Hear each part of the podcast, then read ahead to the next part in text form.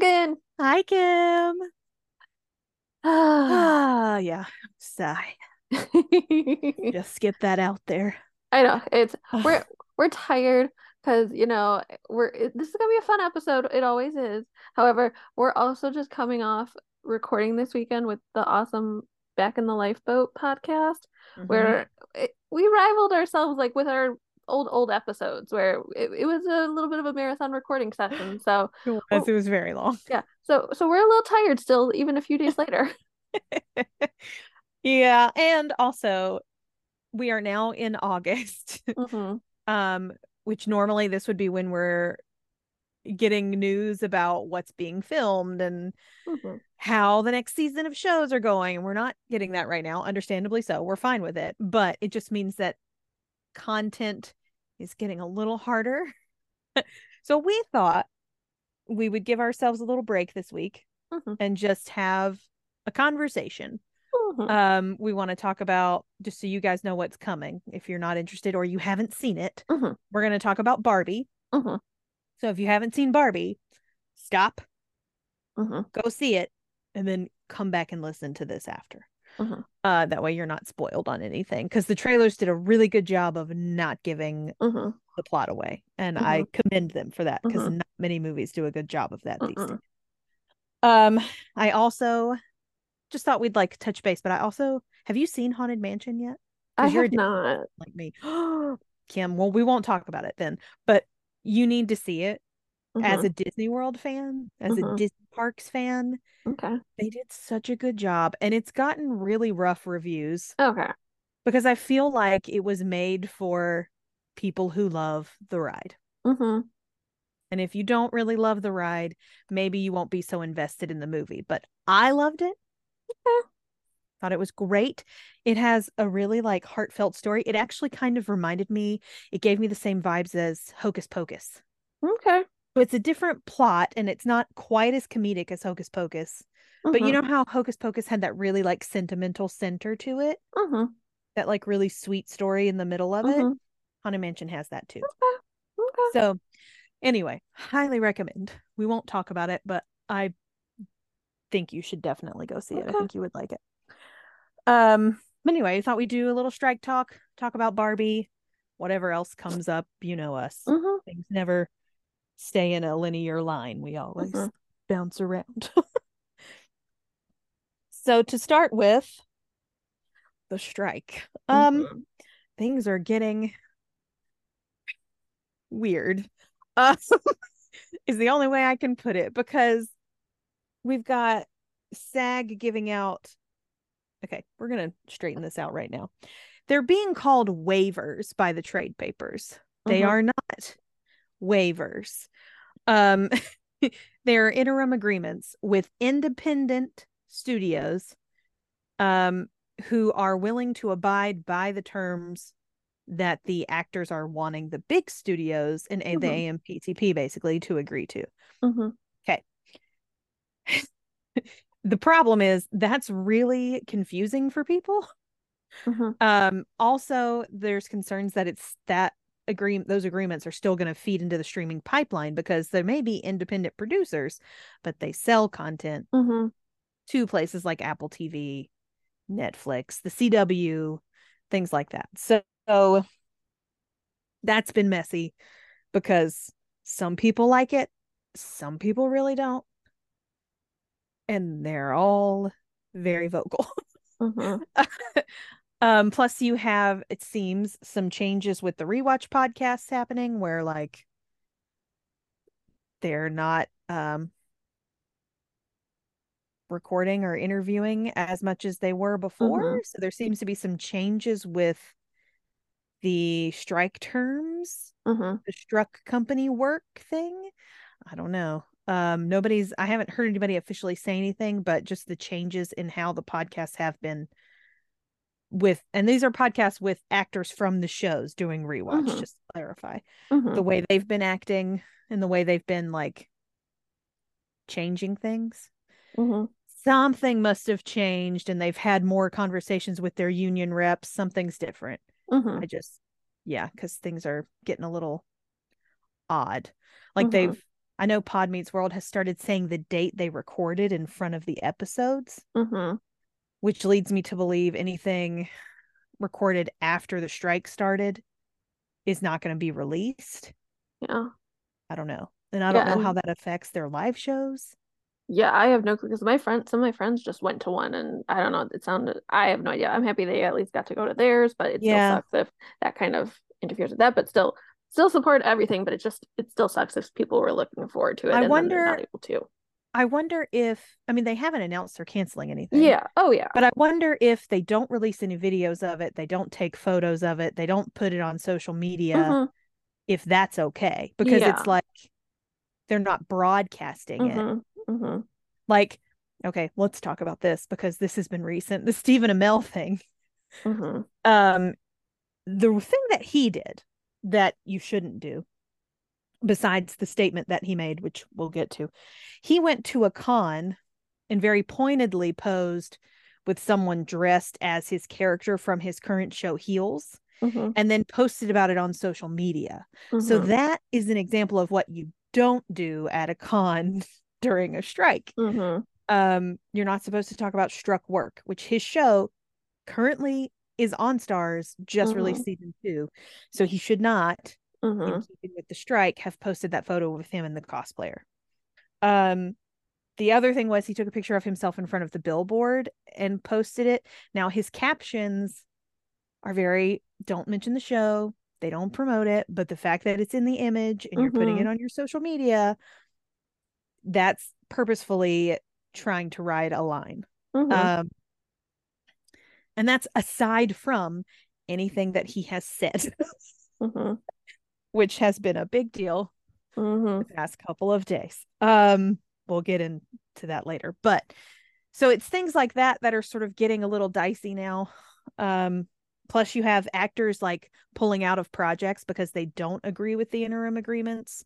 Mhm. Um, you have writers who are randomly being accused of scabbing because they're talking about things that they worked on, which is not a part of the Writers Guild strike. It's a part of SAG's thing. That's not Yeah. WGA. Um, so things are getting a little messy. They're getting a smidge messy. Um, out there, and it's kind of for me personally a little disheartening to see. I haven't been on Twitter much because Mhm. just don't really want to see the back and forth. Um, now that is to say, I think on the actual picket lines, morale's fine, everybody's fine. Mhm. From what I've read of people on the pickets, they're more encouraged than ever. I just think the social media discourse Mhm. is getting a little intense. Um, I think people are tired. Oh yeah. Uh, yeah, It's hard. It's been going for. I mean, the Raiders strike has been going on for a minute a while. and Yeah. I mean, you add a whole bunch of actors into it too, and it, it's it's bound to happen, unfortunately. Yeah, and I um on my Twitter, I ran across uh somebody the other day, and he's a he's a writer, and he got a little heated with DiscussingFilm. Now, if you don't follow DiscussingFilm, they have been unabashedly supporting uh the writers and the actors in the strike. Like they stick it to the AMPTP every chance they get. Every tweet that they tweet that has news, if it's about something that's happened due to the strike, they put at the end because the studios and streamers won't return to the Mhm. table, negotiating table with blah blah. You know, like they make sure to point out that it's Mhm. not hmm either guild's fault. Well, there was an article that came out by this website called Puck News. I don't know them. They have a paywall, so to read the article, you would have had to have signed up for a free trial. I didn't want to do that. So, DiscussingFilm though kind of summarized it very vaguely. And the way they worded it was uh reportedly streamers and studios have expressed the desire that was the words that they used to return to negotiations with SAG. That was the tweet. Mhm. Uh, and then at the end of that, they put after months and months of not of refusing to negotiate with the Mhm. WGA and SAG. Well, this guy, and I can't remember his name. Uh, I think he just got a little, a little heated. I think he was frustrated. And I think probably on the picket line, some writers read that and started saying that um, the AMPTP was going to start negotiating with everybody again. Like I think there was, I think somebody else was confused and expressed that confusion to him. Mhm. So he took it out on DiscussingFilm and was Mm. like, if you're just going to regurgitate what other people reported, at least read the whole article. And was like, really, like taking it to him. Mhm. And mhm. he said, um, accused them of like being misleading, uh, intentionally misleading. And I, I did reply to him because I was like, okay, um,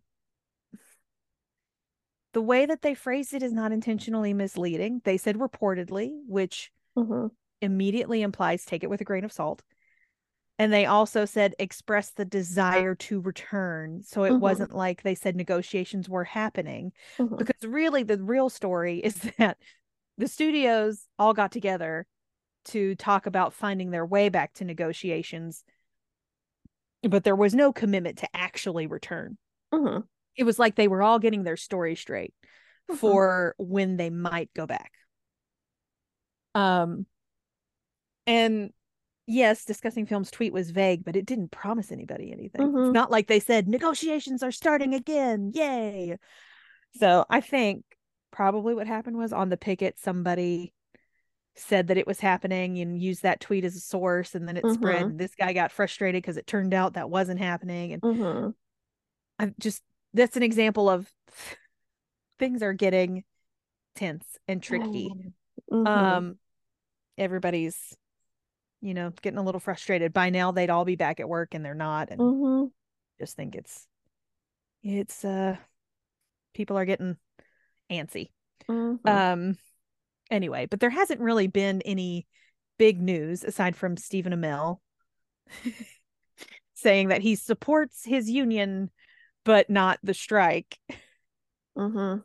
Did you see where he tried to walk that back today? Yeah, I've at this point I think I still follow him and stuff, but I'm like I've so disassociated what I loved from TV shows and the actor now, and I kind of just try and ignore him anytime I see his name go Well, across the feed. And as you should. I mean, I've Yeah. never, I'm going to be honest, I've never really been truly like crazy about him. He always seemed like a guy with like Yeah. a bit too big of a chip on his shoulder Yeah. to me. Um but I have to I have to look I have to reference this article because I laughed through it. He made a statement where he tried to clarify what Oh, he yeah. and I'm, I'm using finger quotes Clarify. actually actually said um and it is he's reaching so hard to explain away his Mhm. words and i have to read some of it because it is it's to the point where it's it's actual nonsense like on its own okay the Mhm. i support my union but i don't support the strike is Mhm. nonsense words mean nothing in that sentence because if you don't support the strike you don't support your union that's just common sense Mhm. Mhm. but no, listen, this is okay. So he starts out with a general statement, you know, saying that he's going to clarify for the record, but he goes point by point through what he said. Okay. So he says, What I actually said one, I support my union. I do, and I stand with them. He says, This doesn't need much clarity. My support is unconditional, and I stand with them. he says, What I actually said, two, I do not support striking. I don't. what this means in full context.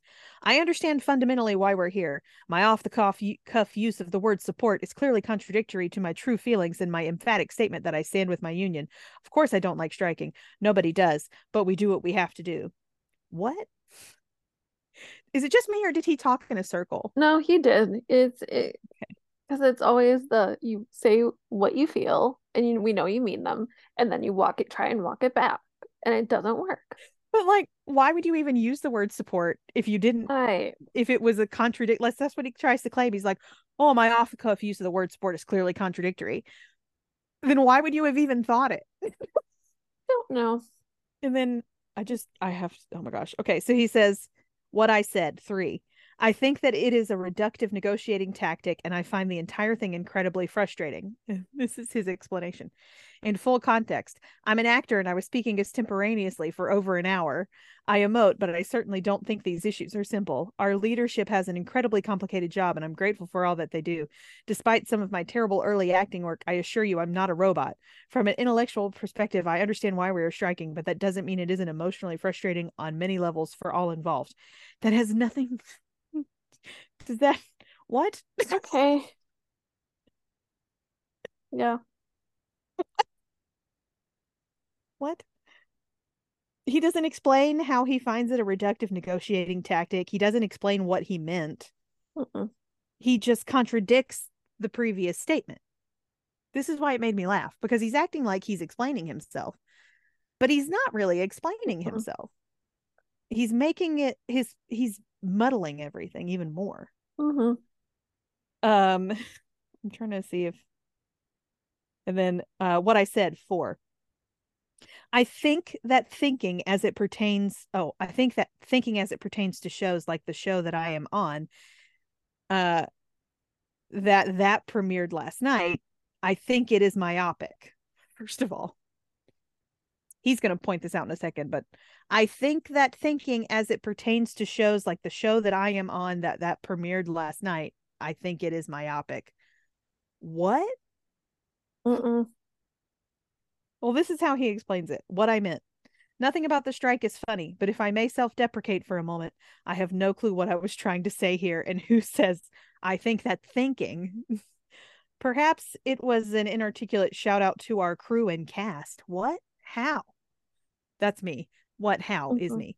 Uh, who mean the world to me. I'm simply sad that we don't have a chance to celebrate a show that all of us figuratively and literally broke my back for. Okay.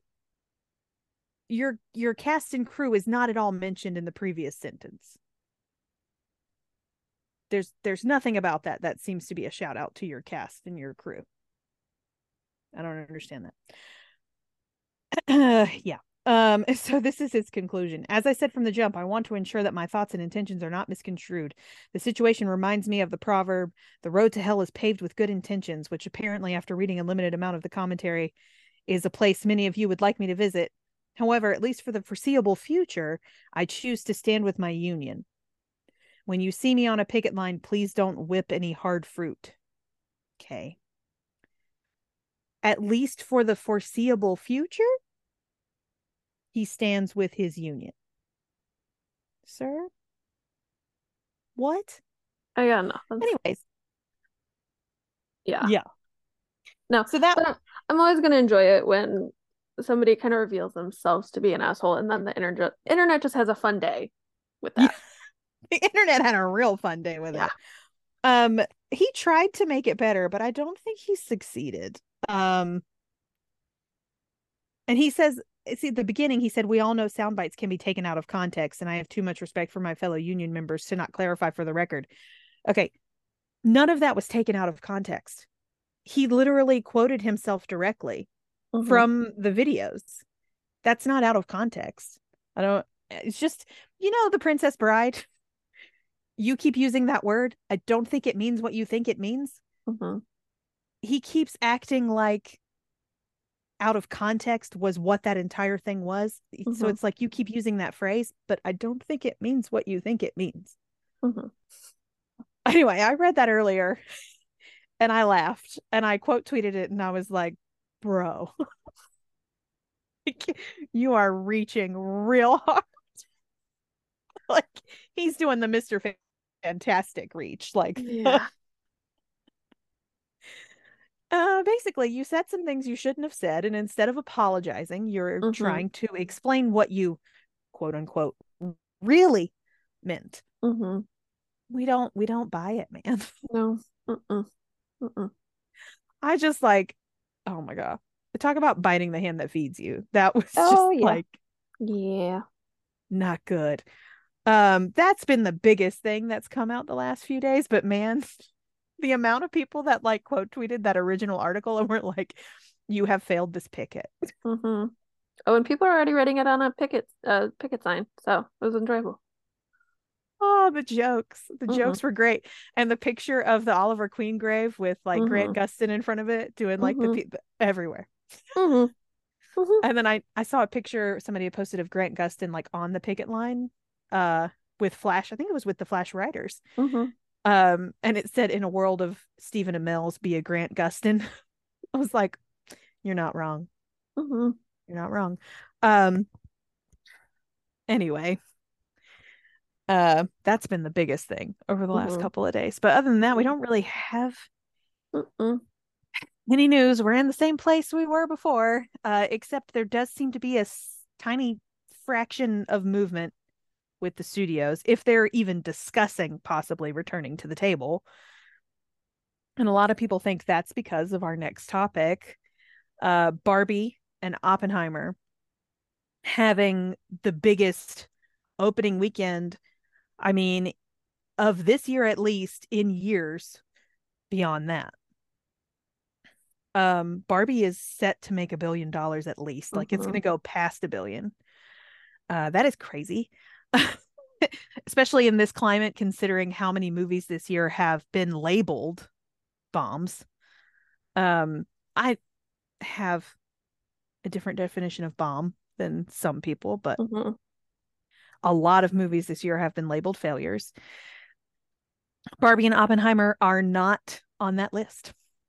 Mm-mm. Uh, it was a huge weekend for movies, which a lot of people think will motivate the studios and the streamers to get back to the negotiating table. The reason is it's one of those industry strike while the iron is hot kind of things. Mhm. Um, right now, business is good and Mhm. they're wasting it. So I don't know. We'll see if that's any sort of motivating force. It certainly seems to be, if there's even rumors of movement right now.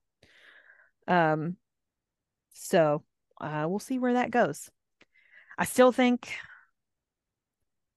I don't know. I still think we're probably in for a couple more months as it stands right now. Yeah, I mean, I, th- I think unless we actually hear inklings, which I mean, that's the hard part. We're not there. We're we're not Mm-mm. on any side, so it's not like we're hearing all of it secondhand. So Yeah. I I'm right there with you. Where I think it's still gonna be a couple months, which, ugh, Well, but you know, at the end of the day, still all for it. It just as Mm-hmm. a enjoyer of media, it it sucks big time. Yeah. Yeah. Well, and the thing is too, if you look at the 0708 strike, um writers tend to be the last people to make deals, like every time. And the last time both guilds were on strike, uh not long after the actors went on strike, the AMPTP made a deal with the actors but not the writers. So we could be in for that again. Um, even if there's one deal made for one guild, it doesn't mean there'll be one for another guild. And without one, we still have no new media. Uh, you have to have both Mhm. to get at least television back. Uh, I mean, movies, I'm sure they have scripts that they can develop that are older scripts, but they wouldn't have a writer on set, which would be tricky. But yeah, I mean, without a, be- a deal being made with the writers too, Mhm. we still wouldn't have anything Mhm. new on television. So, yeah, we'll see where it goes. Um, I don't, I don't think there's going to be a miracle deal made anytime soon. Everybody seems to just go ahead and and be planning for 2024. So, I guess we are too. In the interest of that, if you have any ideas for things you want us to talk about, Mhm. Mhm. send them to us because we're uh we're we're scraping the bottom of the barrel guys. um yeah any thoughts you have on it kim I mean, I think you verbalized it really good. It's, you know, I, I and we'll obviously get into still our feelings on Barbie. It's just, you know, I'm happy to see stuff do well, and it's just be like, people want to watch and see things. Like, we want it, but we're not, we're not gonna want to watch a movie that has no actors and is written by a poorly written computer algorithm that doesn't understand human emotions. We're we're not gonna want to Mhm. watch it. It- there, I I think, and unfortunately, over the course of this period we're gonna be in, there's gonna be attempts, and it's not gonna be good. We've already Yeah. called out the bullshit from Secret Invasion from Disney using AI to create The opening the titles. those in those opening titles. People were calling bullshit because it it you could tell that there was AI to parts of it, and it's like use your freaking writers. You it, you're Disney. Like it's Well, just- yeah, I mean the opening credits that would have normally they have artists. And if Yeah. you've ever watched a Marvel show yeah. And you see the credits for the title sequence alone, there's usually a huge long list of people involved because Marvel likes to take their source material, which is the comic books, and they they like to really create thoughtful opening title sequence most of the time. Um with Secret Invasion, they tried to excuse it away by saying they wanted to use AI because they wanted it to look alien No. It was like a like AI is off-putting and it makes you not really want to look at it and that's what they wanted. And I'm like, but you still could have had artists do that. I'm an artist would Yeah. be more than capable of creating something off-putting and alien. Like yeah. I mean, it's I, not I necessary. I watched Roswell, New Mexico on the CW, and they made it alien enough. right. It's But- okay. They did only use AI for the the titles. Yeah. Um at least. But did you see the article where uh I think it's Disney and Netflix are they have lobbyists um because there is trying to make sure I understand it before I say it. There is a tax break that they may be prevented from using if AI replaces any jobs in their projects.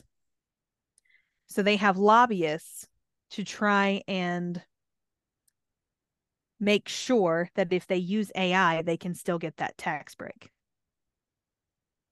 There was an article all about that. And I'm Yeah, I- like, Did not get a chance to read it. yeah, I saw that. And the my only response to it was the that 70 show kitty gif where she's like making the drink and she's like, "Oh, Mhm. for fuck's sake." Yeah. That was me. I was just like, this is ridiculous. Um, you know, and then Netflix, I think, was the one that was hiring AI positions. I think Disney was too. I think they were both Mhm. hiring AI positions in the middle of the stinking strike. Um, and in my mind, everything from now, right now, that the studios and streamers do with AI is a scare tactic. I I don't think it's a serious attempt. I think they know deep down Mhm. AI is not going to produce the content that people want to see, Mm-mm. but I think they know they can use it to intimidate people. Oh yeah. Um, so I think that's really what that is. Did you also see somebody did a thread of trailers made by AI, like movie trailers, but it, they're Mm. not real movies, uh, and they they they're bad. They're bad. Mhm. Like, and they're not meant to be bad. The person who made this thread thought they were good. Mhm. Uh, and I watched a couple of them. And the thing is, you know how trailers have like phrases that come up to sort of like tease what the Yeah. movie is about, like the Mhm. voiceover, the you know, the movie trailer voiceover guy, and you've got Mhm. phrases that come up on the screen. Mhm. The phrases that were coming up in these trailers didn't really make sense. Mhm. Um, with what you were seeing on the screen, it was like okay, you're you're a Disney World person. You know when Mhm. you go into uh Mitsukoshi Mitsukashi in uh Japan, or is that the name of that department store? The big department store in the Japan Pavilion in Epcot. Yeah, I I don't know the name of it. I think that's what it is, something Yeah. like that. But you know when you go in there and they have all of this merchandise, it's like tote bags, lunch bags Mhm. that have random English words on them because Japanese people they like English words, but they don't always know, you know, they don't always Mhm. put them in sentences. Kind of like the way we use Chinese characters in tattoos, Mhm. but we don't really know what they mean. Mhm. Mhm. Um, it felt a lot like that. Watching that trailer, it was like these are words, and they do sort of go together, but they're not making a lot of sense. uh, that's what it felt like on those Mhm. trailers. And then the images of people are too perfect. Yeah. Um, and then it's like every single one of them was like dystopian. So they were all bad trailers. And I was like, if this is the best AI has to offer, It's- Ain't nobody using it for nothing. Yeah, and it's it, I think it's just still it's like shiny new thing, and it's I- I think it's just there's gonna be attempts made within the next couple months from big corporations being like, okay, here here's some new content, and we're like, no, it's this isn't what we want. It sucks, and they're it's gonna hopefully then push them to make the deals they should have made months ago. I think I think right now they're in this stage where they're waiting for their current content pipeline to dry up before they do that, but Mhm. I think you're right. I think eventually if no if nobody returns to the negotiating table before they run out of content. hmm Yeah. And they don't have as much content as they proclaim to have. So no, of course not. they really don't. Um yeah. So we'll see. And now people are worried about Bridgerton's release date, which is supposed to be December. um yeah, because you know, everybody's thinking the strike's still gonna be going Yeah. Um because they're worried that Netflix might put it off if they can't have the talent promoting it. hmm But like last time when season two came out, they barely did any promotion anyway. Like Yeah. I really they did like a big premiere event, but I don't remember a whole lot of promotion with Mhm. the actors anyway. For season one they did. I don't remember a whole lot of it for season two. Uh but yeah, so that's about all the strike stuff we have to talk Mhm. about right now. hmm Not much development. Um I would say if you're watching any celebrity rewatch podcasts, go pay attention to what they're doing because you may start seeing those not posting anymore. Um, initially, I think the word was, "Yeah, you're fine, it'll be good," but I think now they're kind of tightening the reins on that Yeah. a little bit. Yeah, because even I, the last thing I'll mention on it is I I don't I'm really bad about listening to podcasts as of late, but um like the Wizards of Waverly Place one, they now just I think posted something today or within the last year or so. They're actually stopping now Mhm. for the time being. So A lot of them, a lot of them have like Full House is supposed Yep. to be doing one, and, Mhm. and Dave Coulier was like, "I am not going to be on it." yep, and Sorry. same thing with um Emily um uh, there was gonna be a Bones rewatch podcast too, and it was just Mhm. like nope, we're not doing it right now. Yeah, so I, I think I think the I think SAG is sort of tightening up the rules Mm-hmm. uh, a little bit, except for when it comes to those interim agreements. Mm-hmm. Um, Mm-hmm. they made a whole statement about that, by the way, to explain it. Like they had to, it was so confusing to people that SAG had to make a statement, an official statement about why they're doing it and what it means. Mm-hmm. Um, so, you know, sometimes, and I get it, I understand why they would do it. I think it, on some ways, makes sense.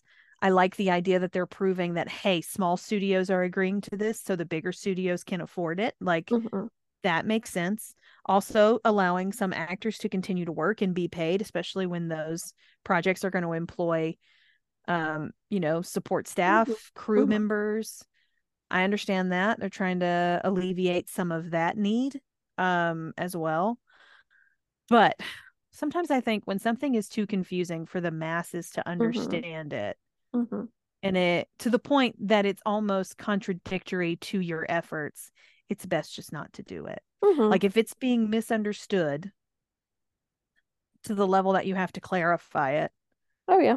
or to the level that some of your higher profile members are saying, I this feels wrong, I'm not doing it, which Viola Davis did that. Mm-hmm. Um if it's to that point, you might want to reconsider it. Mm-hmm. Because I get it and a lot of other people get it, but if you have enough people who don't, then it's kind of like it's kind of getting in your own way. Mm-hmm. I don't know. I don't know. They seem pretty set on it though. Uh we'll see. We'll see what happens. But now to the fun part. yeah. Yeah. Um so both of us have now seen the Barbie movie. Mm-hmm. I have seen it twice. Uh because I I loved it with my whole heart. Mm-hmm. Um and my best friend wanted to see it and I'm one of those people I always have been where if I have a friend who wants to go see a certain movie but they don't want to go alone and I love it, I'm like I'll go with you. I would totally all you got to do is say the word and I'm there. I'm going with you. Um I did that for Frozen, I did that for Tangled. Mm-hmm. any movie that I'm really passionate about, if you want to go and you don't want to go alone, I'm your buddy. Mhm, mhm. Um, so that was sort of that situation. She wanted to see it and we wanted to hang out. So I went to see it a second time. The first time I took my niece, she's 11. Um, I, I know some people were like concerned about kids enjoying the movie because it is a little existential. Mhm, she loved it. She thought it was great. mhm. Um, she really thought Ken was funny. She liked Ken a lot, which I, I, I, I mean, that's fine by me. I'm assuming Ryan Gosling Ken. Oh yeah.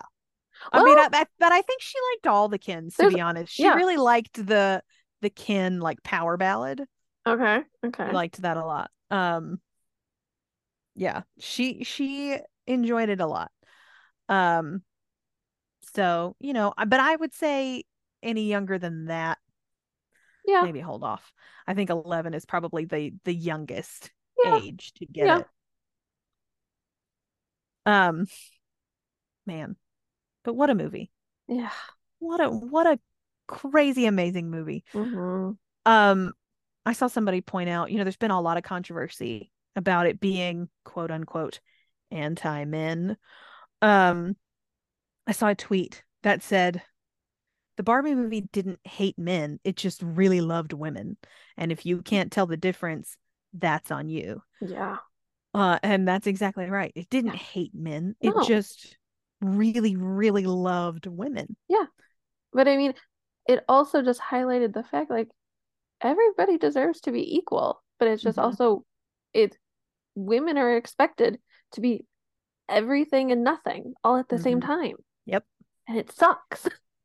I mean, I think overall the point was gender equality in either direction is Yeah. bad, Mhm. right? Because the Kens in the movie became what they were. Barbie Land was in trouble the way it was because the Kens were considered lesser, Mhm. um, which is not good either. Mm-mm. So the point of it was gender equality in either direction is a dangerous thing. Um, as far as the men's point of view of it goes, it was also a lot about toxic masculinity and how Mhm. that is harmful to men. Same Mhm. way that, you know, body image things in media are harmful to women. Mhm. Uh, everybody talks about Barbie being a body image thing, but you know, growing up, Barbie didn't do that for me. Magazine covers did that Oh for yeah. me. No, same here. Yeah. Um the amount of photoshop used in magazine covers to make you think that those bodies on those covers are real and attainable and you need to look like that Mhm. that's what did it for me Mhm. Also, I mean, Um, you know, like yeah. also the million commercials of like, oh, just replace this meal with cereal. Oh, Mhm. also like I'm sorry, but the the Yoplait the yellow polka dot bikini commercial. Like I'm oh my that- gosh yes i remember those that were uh-huh things growing up. It was it was never Barbie. Yeah. Never. Well yeah it i mean honestly girls are so young when they play with barbie those two things do not connect Mm-mm. Mm-mm. when you play with barbie as a kid barbie is an adult and that's what you dream of being is an Mhm. adult on your own, affording your own stuff, in charge of your own life. Mhm. That's what you're aspiring to when you play with Barbie. You're not thinking, oh, I need to have a waist that, you know, I can wrap one hand around, or I need to. Nobody's, that's not what you're thinking of when you play with Barbie as a kid. Mm-mm. Uh, I mean, maybe some people, but No. But I mean, that like, wasn't my experience. yeah, and nobody's ever one to judge how your experience is with playing with Barbies. Ever. Yeah. So I don't know. It, I've seen a lot of articles where people are trying to bring that up again and um it's so popular that now there's a resurgence in the anti-Barbie thing. Like do you remember I don't know, it was probably like 20 or so years ago where like every it was popular to not like Barbie. Um and there was a lot of discussion and debate about Barbie being like even in the late 90s like if you think about the uh, Aqua song you know Barbie was considered plastic and cheap and uh fake and you know that kind of thing um for a long time and Mattel has worked really hard. Mattel and the Barbie brand have worked really hard to become an empowering brand for girls. Um, like before, I don't know if if you had this at your showing. Before my showing of Barbie, there was a whole ad uh branded to the actual toy, not the movie, because the two logos, if you've noticed, are very different. Um call it was it was about what they're calling the dream gap which the dream gap is the gap between girls aspiring to careers and then seeing women who are achieving those careers that Mhm. gap between those two things um barbie has an initiative to try and highlight women who are successful in certain careers because the theory of the dream gap is the more girls see women doing well in these high profile sought after technically impressive you know careers the more that little girls believe they are attainable and the more they aspire to achieve. That's the theory. And this commercial had me crying. It was so good. Because it's just to me anything that shows a bunch of little girls Oh yeah. a diverse large group of little girls um you know realizing they can be anything that they Oh, really yeah. Oh, work yeah. at and want to be always gets me and barbie and mattel have done a really good job over the last two decades or so really emphasizing that Oh yeah. not only that but they've expanded the line of dolls Oh, to be significantly. yes like various shapes and sizes i think Mhm. i've even seen um like a a akin with like the the skin pigmentation Oh yeah, the vit- vitiligo, I believe. that's yes. Yeah. um which is amazing to me. I mean they're they're doing so much work to make sure that barbie can look like anyone. Yeah, And even um um Barbie they introduced with Down syndrome. Like I mean, mhm, they're yes they did. going, yes. they're listening and doing what I mean, it's not all doll brands will ever do. Yeah, I mean they're like the work that they have done hmm um to try and inspire little girls and Oh, yeah. really diversify their image over the last i don't know two decades or so has been phenomenal Oh yeah. um i mean they're just they're a really amazing progressive brand and people don't realize that because Yeah. there were a lot of um mm, conservatives Yeah. when the movie came out saying that barbie had suddenly gone woke quote unquote. Do they know Barbie? they don't. They don't know barbie. They don't know barbie at all. Um, yeah and so it's been interesting since the movie came out. All the people who have opinions um think pieces hmm you know those Mhm. things. Hmm bottom line is though it was a movie made by women. Uh and it's a multi-generational story. Hmm uh it was amazing to me.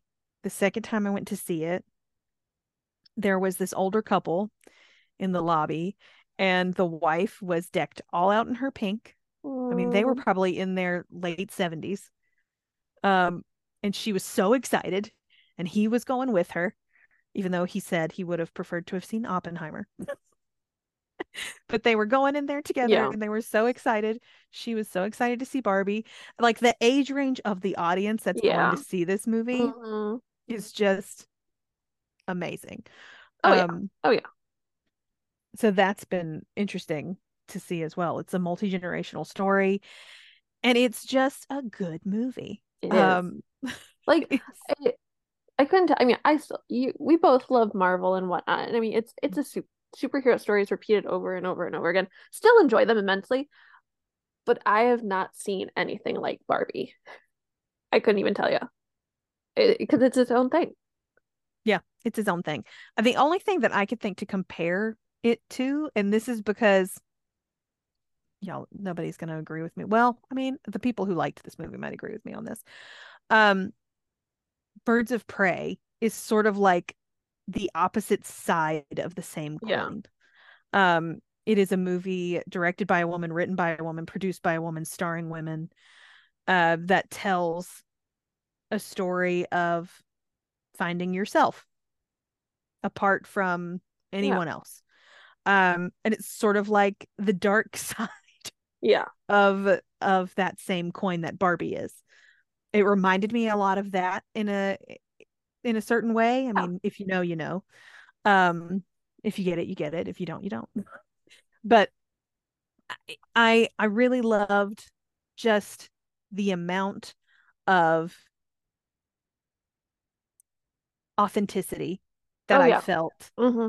in the emotions, in the you know everything about this movie. It just felt to me honest, um, which I loved. I and I find that with Greta Gerwig in general. I feel like when I watch her movies, it feels just so genuine and authentic to me, the emotions anyway. Um yeah, and I mean, I can say I haven't seen a Greta movie before, so it's this was Ooh, a lovely introduction. You, you, should definitely go back and watch her ta- her adapt adaptation of Little Women. Yeah, I I have heard that. God, it's so good. It's so good. Uh, yeah, she did with Amy March what a million other adaptations of Little Women never did. Um, her and Florence Pugh together, just like mm-hmm. redeemed Amy for a lot of people who didn't like her before that adaptation came out. Um but yeah, I so okay. So with Barbie, I went in expecting just like a fun, girly comedy. Yeah.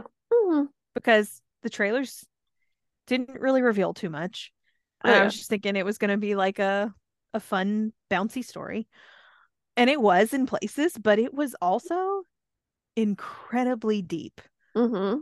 Um, which was the part I was I was not expecting. Mm-hmm. Um, like, and I think I started to understand where we were headed in that scene where Barbie is on the bench trying to figure out where she goes next to find mm-hmm. the girl.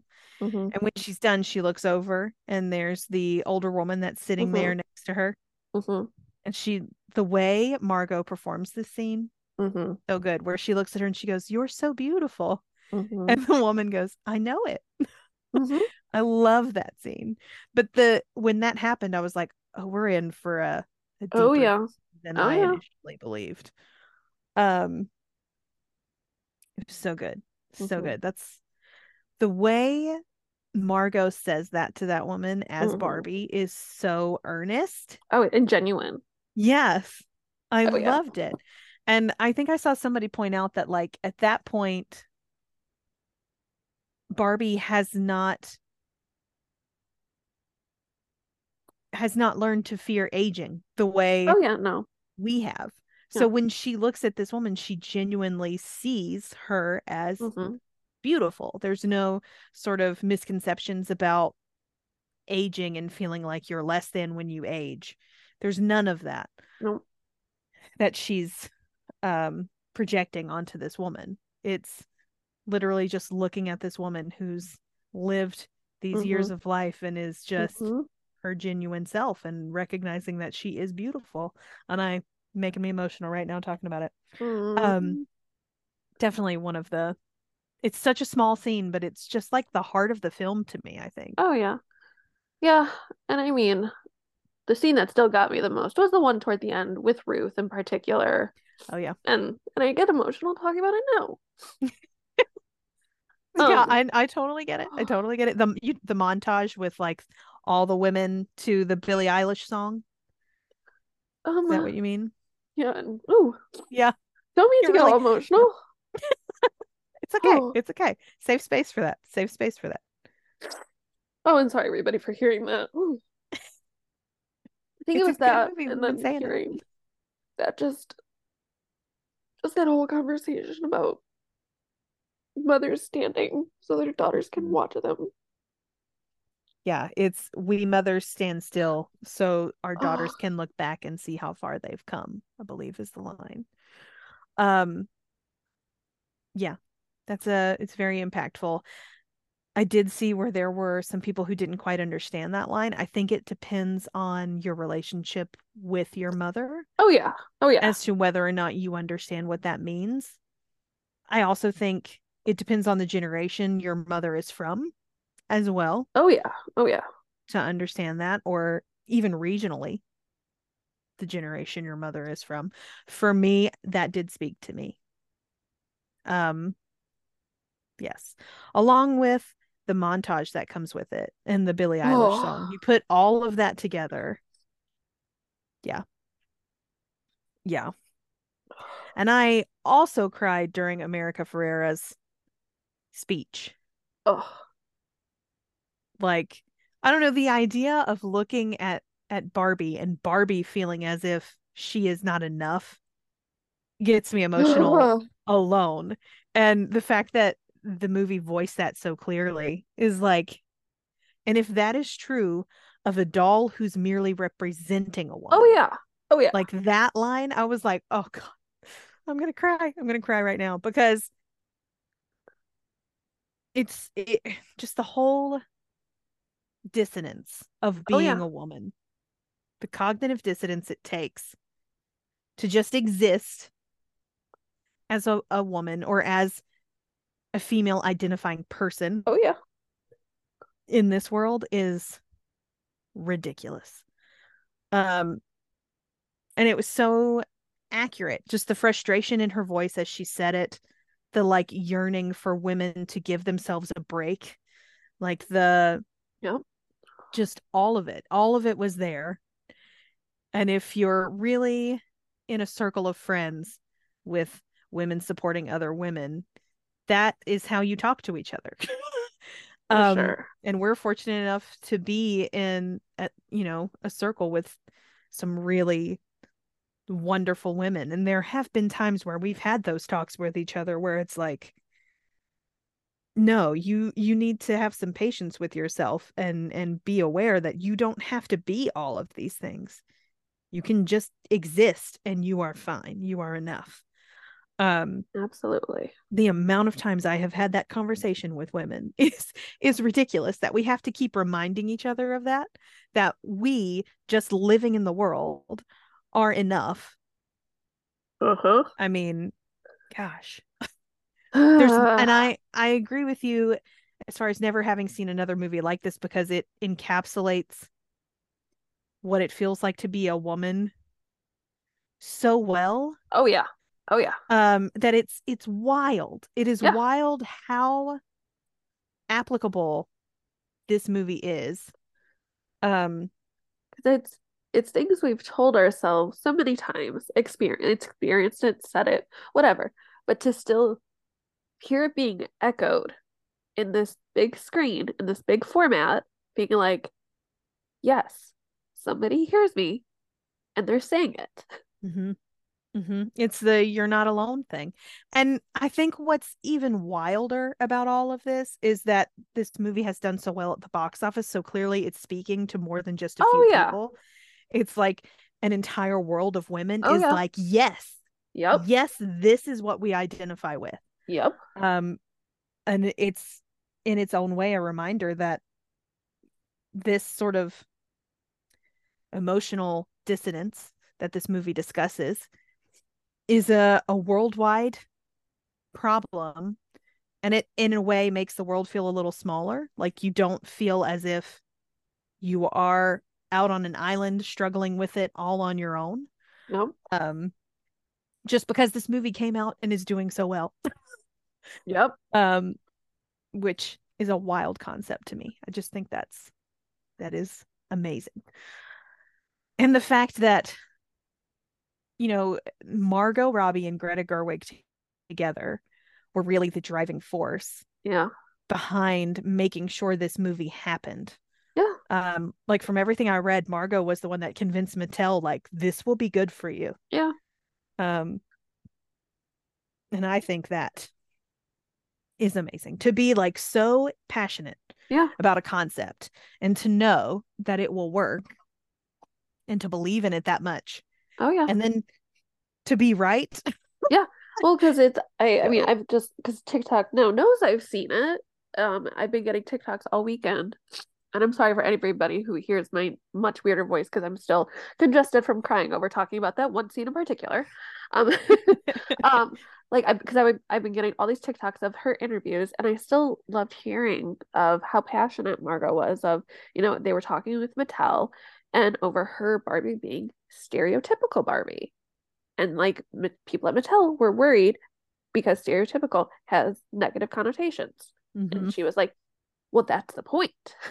Yeah. That that's the whole point of it is that there's a stereotypical Barbie, so let's do something about it and actually show that, you know, there's a stereotypical, but maybe it doesn't have to mean what we everybody says it had pre- previously meant, mm-hmm. whatever. Right. And that relates to that scene where Barbie is is talking about how she's not a Barbie that's on the Supreme Court. She's yeah. not a Barbie that's in space. She's not flying yeah. a plane. She's just Barbie. And that's not special enough. No. Um and that's they really did take that that stereotypical and make it not necessarily stereotypical but ordinary, right? So in the context of this movie, that's what that means is average, ordinary, yeah. typical. Um not so much stereotypical. but I mean, that is what she is. When people think of Barbie, or when other people who don't know the brand as well think of Barbie, that's what they think of. They think of a blonde woman with pretty clothes who doesn't do anything. Yeah. Right? Yeah. But if you're in on the Barbie lore, if you've played with the dolls, if you grew up with the dolls, you know that Barbie is, as the taglines say on this movie, everything. Yeah. Um, and that's what women strive to be is everything. And we don't have to be. We don't have to be everything. Um honestly, just that's the whole point of the movie is that yeah. we don't have to be everything. Yeah. Just yeah. Ugh. Amazing. Oh my god. Mm-hmm. Um but yeah, okay. So let's let's talk about the movie sort of like in order and address like things that we really liked about it. So mm-hmm. the opening scene with all the little girls playing with the baby dolls. Yeah. That is the scene that's making all the men yeah and the conservative women so mad is because it's a bunch of little girls destroying like tea sets and baby dolls and things that are yeah. representative of motherhood um and the typical family unit that they want everybody to have um that's the scene that's making them so mad apart from the stuff with the Kens uh which i love because me as a kid i played with baby dolls probably i mean until i saw little mermaid and then after that it was over for me like i wanted to be yeah. an adult a teenager at the very least. Um yeah, and I mean, I can't even remember. Like, there maybe was one, but I was never much of a baby doll person because they weirded me out, to be honest. right. The only baby doll that I distinctly remember loving was they had this baby doll in the 90s that you could feed. Yep. Um, no, that's one I think like, I had too. Yeah, yeah, Where there was like a little switch, like in yep. the spoon or in yep. the where it looked like you were feeding the doll. Yep. Um, and she had blonde hair, and I think she smelled like strawberries. Mm. Feel like because what you fed her was like a pink jar. Well, I think it was supposed to be like strawberries. Yeah. Um, if anybody remembers what that doll was called, let us know. But I had one. It was like cherries. That's what it was. It was cherries because oh. they were round and they had stems. I'm remembering this now. But I that was the only doll, baby doll, that I remember really like loving. Um apart from that, once Barbie came along, like I I was all in on Barbie. Yeah. I wanted the convertible, I wanted the yeah. house, I, I wanted all of Barbie's friends. Uh I loved Midge because I've always I don't know, I'm I was strawberry blonde, so any representation of like a redhead yeah. was like, yes, that one. Um though I never had pregnant Midge. I think that yeah might have been a little after me. I don't uh, remember her ever, unfortunately. I don't. I had a midge that I loved, and I remember she had these big palm tree earrings and this like really cool like mini skirt outfit. And her hair had that like 90s sort of choppy layers up here on the top. And then Yeah. it was long. I loved her. Um that was my favorite of the midges, but uh and then Skipper, of course, had a Mhm, skipper. mhm. I had teen skipper. And then I also had the one they showed at the end of the movie, the babysitter skipper with like the oh yeah, Velcro yeah, outfit. yeah. I had that one. Um yeah, and I'm pretty sure I had the whole set of like the rollerblading Barbies, you know, the ones that came with the rollerblades that sparked. Do you remember I don't those? remember that. I don't remember those. Oh my God, those skates were so cool. You would run them along the ground Yeah. and they had like a little flint in Yeah. the back of them so they would spark. Oh, And they I had like there was like a whole line of Barbies and roller skates and I'm pretty sure I had them all. Um yeah. And I had the 1996 Atlanta Olympics Barbie. Mm. I loved her. Just so many Barbies. Like if you Yeah. grew up actually playing with Barbie, you had these Barbies that did everything. Um like you guys can't see this right now, but I just looked up and I realized I have like a whole collection of Barbies on the top of my bookshelf. I totally forgot. I looked up and I'm like, "Oh, yeah, I've been Oh. obsessed with Barbie my whole life. There they all are." Uh, it's like all Yeah. the Christmas Barbies because my grandmother used to give me one for Christmas every year. And then I have the Enchanted Evening Barbie, the re-release they did in the 90s. Mm. Um, the used the one with the fur stole and like the pink. I faintly remember gown. that one. Yeah. Yeah. Um. Yeah, I just looked up and I'm like, "Yep." Uh, Sorry, got distracted. Um, but yeah, so that whole scene starting out with those girls, like I, as a person who did that, abandoned yeah. baby dolls for Oh, Barbie yeah. dolls, I related so much, and I loved that they started at the very beginning. You know, they show Margot Robbie in the bathing suit with Yep. the high ponytail, Yep. the blue eyeshadow, the iconic Barbie Oh yeah. um it was great and then again i got emotional because they did this thing where they did like a commercial for barbie and as the barbies saw it you know and they had all these little girls in these Yep. career outfits next to the barbie that matched the career Yeah. and already i was emotional because that gets me every time Oh, yeah. even in barbie commercials so um i loved that i loved that so much and i loved helen mirren being the narrator Oh, eh, if you're gonna get somebody to voiceover, get it to be Helen Helen Mirren. Mirren, it's gotta be, right? It was so good. Yeah. Um yeah, and then you launch immediately into that pink theme song Oh, after that. Loved it. Okay. I loved it so much. Uh, but I love the idea that the Barbies think that they have solved all problems of Oh, yeah. gender inequality. That's amazing. Uh-huh. As a concept, that's just wonderful that the Barbies think that. I Mhm. wish I could think that. Can I like switch my brain to be like gender equ- inequality is solved? Well, we just have Done. to go and rollerblade on the Santa Monica Boulevard. That's true. We should do that. Let's go to Barbie Land. I want to Yeah. live there. Yeah. Um, Barbie Land looked amazing. That's Oh. My home planet. I mean, just Barbie Dream House after Barbie Dream House. Like, come on. The pink and the blue I mean, the slide from your bedroom all the, the way down, slide, all the way. the the little the pink convertible. oh, Like every single bit of it was my Yeah. vibe. Like Mhm. I I just want to live there. Can I just live there? Yeah. Mhm. I'll, I'll be fine with that. uh I I mean, my goodness, even the fake beach was adorable. it's that I love that the beach didn't move. Like, no. it- just fake plastic waves. yeah, yeah. Mhm. It was great. And you know what's even better? For those parts, for the Barbie Land parts, they use like old school filmmaking. Yeah. And I actually read somewhere that they didn't use any computer graphics at all in this movie. Yeah.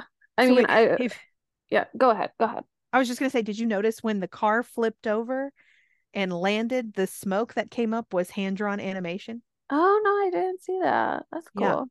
So that happened two times in the movie, and each time when the car lands, Yeah. the puffs of smoke are like little hand drawn animated Hmm, puffs of smoke. good to know. Yeah. I'm like, that's awesome. Um, but I saw a behind the scenes clip of them filming the convertible. Yeah. It was on a conveyor belt. Oh. and the scene behind it was rotating. That's how they filmed it, Oh. like old school, in front of a matte painting that rotated around on a conveyor belt. Yeah. It was really cool. Yeah. I was like, I love that they did this. Yeah.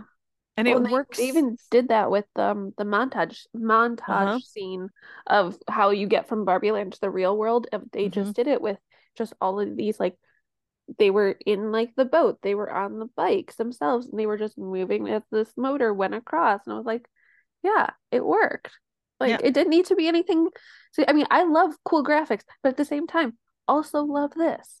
Yeah. It didn't it didn't need to be anything No. too crazy because again, you're supposed to be approaching Barbie Land with the mentality of children playing. Yeah. Um and I love just the concept that because when you play with Barbies, you pick them up and put them down, Yeah. that Barbie floats. Like Yeah. she doesn't Yeah. I love it. I love it so much. Like the detail just Mhm. into the world building for Barbie Land Mhm. made my heart soar. I loved it. hmm Um and I loved all the parallels to the real world, like the all female construction crews, the female sanitation workers, the like literally every job is done by a woman. Mhm. Um it's just wonderful. It was wonderful. And all the high Barbies, of course, as we all Oh. saw in the trailer, still is amazing when you watch the full movie. Uh-huh. Uh-huh. Um Also the all the hi Kens, like hi Ken, hi Barbie, hi Ken, hi I Barbie. okay, let me ask you, did you were you surprised by how much you loved Alan? Yes. Yes, me too. It's I still liked him in the beginning. He really got me in the later half. Alan to me like stole the show. I Ryan Gosling as Ken is great. Simu Oh, yeah. Liu as as a Ken is great, but like all the Kens, fantastic. But Alan, whole other world, Alan. Michael Cera as Alan, just like to me, he stole every scene he was in. well, it's It was I amazing. I want an Alan doll, and they're out of like They're- I know. I saw somebody say that you gotta love Mattel's commitment to be like, we discontinued these dolls for a reason. We're not reproducing them. Are you sure about that, Mattel? right. Like, but I want an Alan. Can Yeah. I, I I was too I was too young to get an Alan We- before you discontinued underst- him. We didn't understand Alan's would true one. form until now. I would like one now. I love him.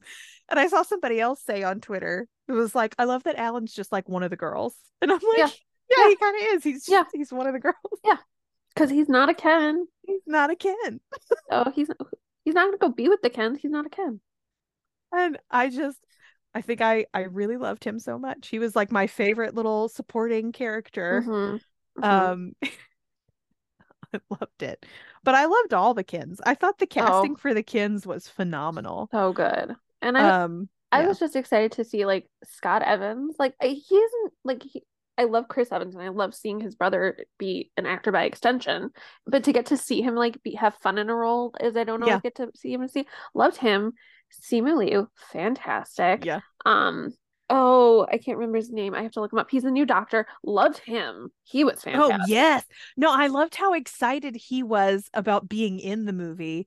And um was is it Lily Allen that played his Yes. Barbie? Yes. Okay. So the two they loved working together because they're friends, you know. So um the thing that he was most excited about was that they were each other's Ken and Barbie. And I was like, that is so adorable. Yeah. And it really makes the end when he's like, I just miss my friend Barbie. Yeah. So much more impactful to me knowing like they're truly like buddies Yeah. and they loved working together. yeah. Um that just like made my heart happy. But I I I know who he is and I have a hard time with his name too, but I know. I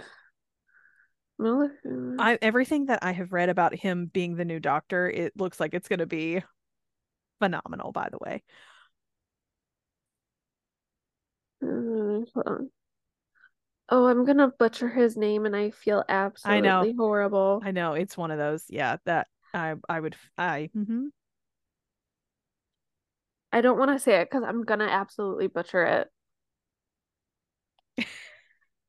hold on. Let me try it too. Hold on. Okay.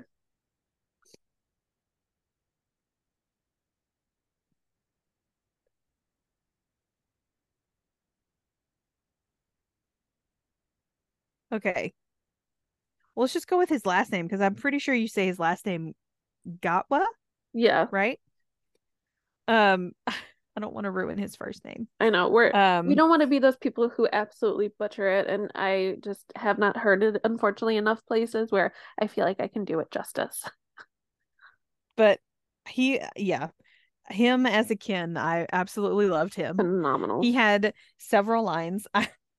he was the one that was like, "Does being a long distance not committal girlfriend mean nothing?" Like that Uh-huh. was just his line delivery was perfect. hmm Um, but then what was the other guy's name? The one that plays Gravik on Secret Invasion. Oh. Um, he was like Gravik on Secret Invasion is one thing, but him Mhm. as a Ken was, I loved him. Because he was like Ken's best buddy. He was. And he was his best buddy. He was getting him ice cream. He was like spying on Barbie for him. He was like, Okay, fun little side note: if you search Barbie on Google, it made pink sparkles and it turns everything pink, and I didn't it- realize that. it does that with Margot Robbie and Ryan Gosling as well, if you Google them. that. Um, I can't remember his name. His name is Kingsley Ben-Adir. Oh, perfect. Okay. Uh, but all the, he was he was so good too. I I thought he was very funny hmm as like the guy that idolized Ken and Mhm. and hmm in the end really and truly had a little more sense than Ken. but it was like Ken was the cool Ken, you know. Yeah, And he was like the right hand guy yeah. to the cool Ken. Uh I lo- I loved that. But I loved when he gets him ice cream. He's like, I got us ice cream. Yeah. and the Ryan Gosling Ken is like, hold on to my ice cream for me. I don't know why I thought that was funny, but I really thought it was funny. Um yes, like uh, and I loved, by the way, Simu Liu. I thought he was fantastic. hmm Um the dancing, the, all the Kens like dancing together. I I loved it. I I loved still it. could have just had an entire movie of like the first dance party at Barbie's house with everybody. Yeah. For and the full hour and 40 some odd minutes, and I would have been happy. Yeah it was so great. Well, and I can, I won't ever get over Ryan Gosling's face being Ken in that because it's like we don't get to see the side of Ryan Gosling. They need to let him do this more. It works. He does it so Yeah. well. Well, eh, he grew. I mean, like when he started in the business, Yeah. like with talking like new Mickey Mouse Club, Yeah, singing and dancing. That was like what he did. He was a dancer. Like that was know. That was him. And Um, let him come back to this and do it Yeah. more. Like he doesn't have to do every single movie, but like every third, I'd be okay with. Yeah. Like, yeah. I mean, he was so good and he was so funny. And Yeah. this is something that I wanted to bring up. So there are some people that have a problem with his take on on Ken and the whole movie's take on Ken Yeah. being like dumb. But the thing is, his take on Ken is the exact same take that Toy Story 3 had on Ken. Ken. mhm. Like if you remember Michael Keaton voicing Ken in Toy Mhm. Story 3, pretty much the exact same, Mhm. except Barbie actually did love Ken in Toy Story 3. But like he had like the whole full Ken wardrobe in like Mhm. the dream house and Mhm. You know he was kind of a little vapid Mhm. um and slightly misguided Mhm. it's the same thing nobody had a problem with that but yet you put this same Ken in a movie written and directed by a woman Mhm. and suddenly there's a problem Yeah. uh but if you go back and watch toy story 3 these two Kens are consistent with each Mhm. other Mhm. um anyway i've been thinking about that and i just wanted to point it Yeah. out because ken in toy story 3 was one of my favorite things by the Oh. way i Mhm. loved it Mhm. and michael keaton voicing ken is fantastic fantastic choice Mhm. um which i wish there had been a way for michael keaton to have made a slight Oh, cameo in this movie because that or would've been and jodi benson because she's jodi benson is pixar's barbie voice Ooh. so yeah did you know that no, I did not Ariel? know that. yeah the voice actress who did ariel is also the voice actress for barbie uh in the toy story movies um so yeah that would have been fun but i understand they had a lot going on there were already a lot of people in this movie Oh yeah. um but the ensemble of barbie land very much felt to me like a broadway ensemble Yeah. You I know, mean, it's where it wasn't. It it was just all hit after hit after hit after Uh-huh. hit after hit. an amazing ensemble. No, like Like no, no, these people could just- carry movies yeah. within their own right, and Yeah. they're all Uh-huh. Here mhm, on the screen at Mhm. one time, just like nuts. It's just amazing. Um, and then all the Barbies, I loved the diversity amongst the Barbies, and that it wasn't a big deal, that No. it just was. And I'm not talking just like racial diversity, because Yeah. of course that was there, but also body type diversity. Um, every kind of diversity. I mean, we had a trans actress as Oh. a main Barbie. Loves her. We had a plus much. size actress as a main Barbie. I mean, we had ev- it was so good. And they even had um, you know, they had a Barbie that was an amputee, they had a Barbie in a wheelchair, they had Mhm. like literally every type of representation Mm-hmm. you could want, you saw on screen. It was great. Mhm. It was great. Um, and then I was just brilliant. Like that whole setup of Barbie Land and the building of what it is and Mhm. how the day is supposed to go at Barbie Land Mhm. versus, you know, what happens to stereotypical Barbie. Mhm. Um, and then the setup for Weird Barbie. Kate McKinnon as Weird Barbie. I Just brilliant. I mean, every every bit of casting in this movie was on point. yeah, it it hit after hit. Like I thinking I could not imagine anybody else as Weird Barbie other than Kate McKinnon. No, she's perfect for it. No. And um the minute they said weird Barbie, it was like, oh, yep, I know which one of my Barbies was weird Barbie. I immediately knew which one of my Barbies would fall under weird Barbie. Yeah, Did I you don't- I didn't you have, have a weird weird I didn't have a weird Barbie. you didn't? I didn't. When I was a kid, I went through this thing where when I was really young, it was like my first several Barbies. I thought Barbie's hair would grow back like Mhm. mine grew back. Mhm. Um, and my mom is a hairdresser. So like I knew about haircuts. Like the hair always grew back. Yeah. So I had a Barbie with bangs. And I cut her bangs. But what I ended up doing was giving her like a little forehead buzz cut. oh no. the rest of her hair was really long, but she had this little like rectangular buzz cut on on Mm. the front of her head. um yeah, so that was my weird Barbie. She, she had a, a forehead buzz cut. Um not the most attractive look. Uh and I then I think I did have one that we tried to put makeup on her with markers. That was Mm. like we were trying to do her makeup. Uh every time I got in trouble because my mom would be like, You're destroying things that I spent money on. And I'm like, I'm sorry. um, but the minute I saw that, yeah, I was like, mm, Yeah. I had one of those. Mhm. I had a weird Barbie. Mhm. um, but I loved the line, uh, why is she always in the splits? yeah. Like Uh-huh. Margot as Barbie said that. She's like, Why is Mhm. she always in the splits? Just the way she said it was really funny. Yeah.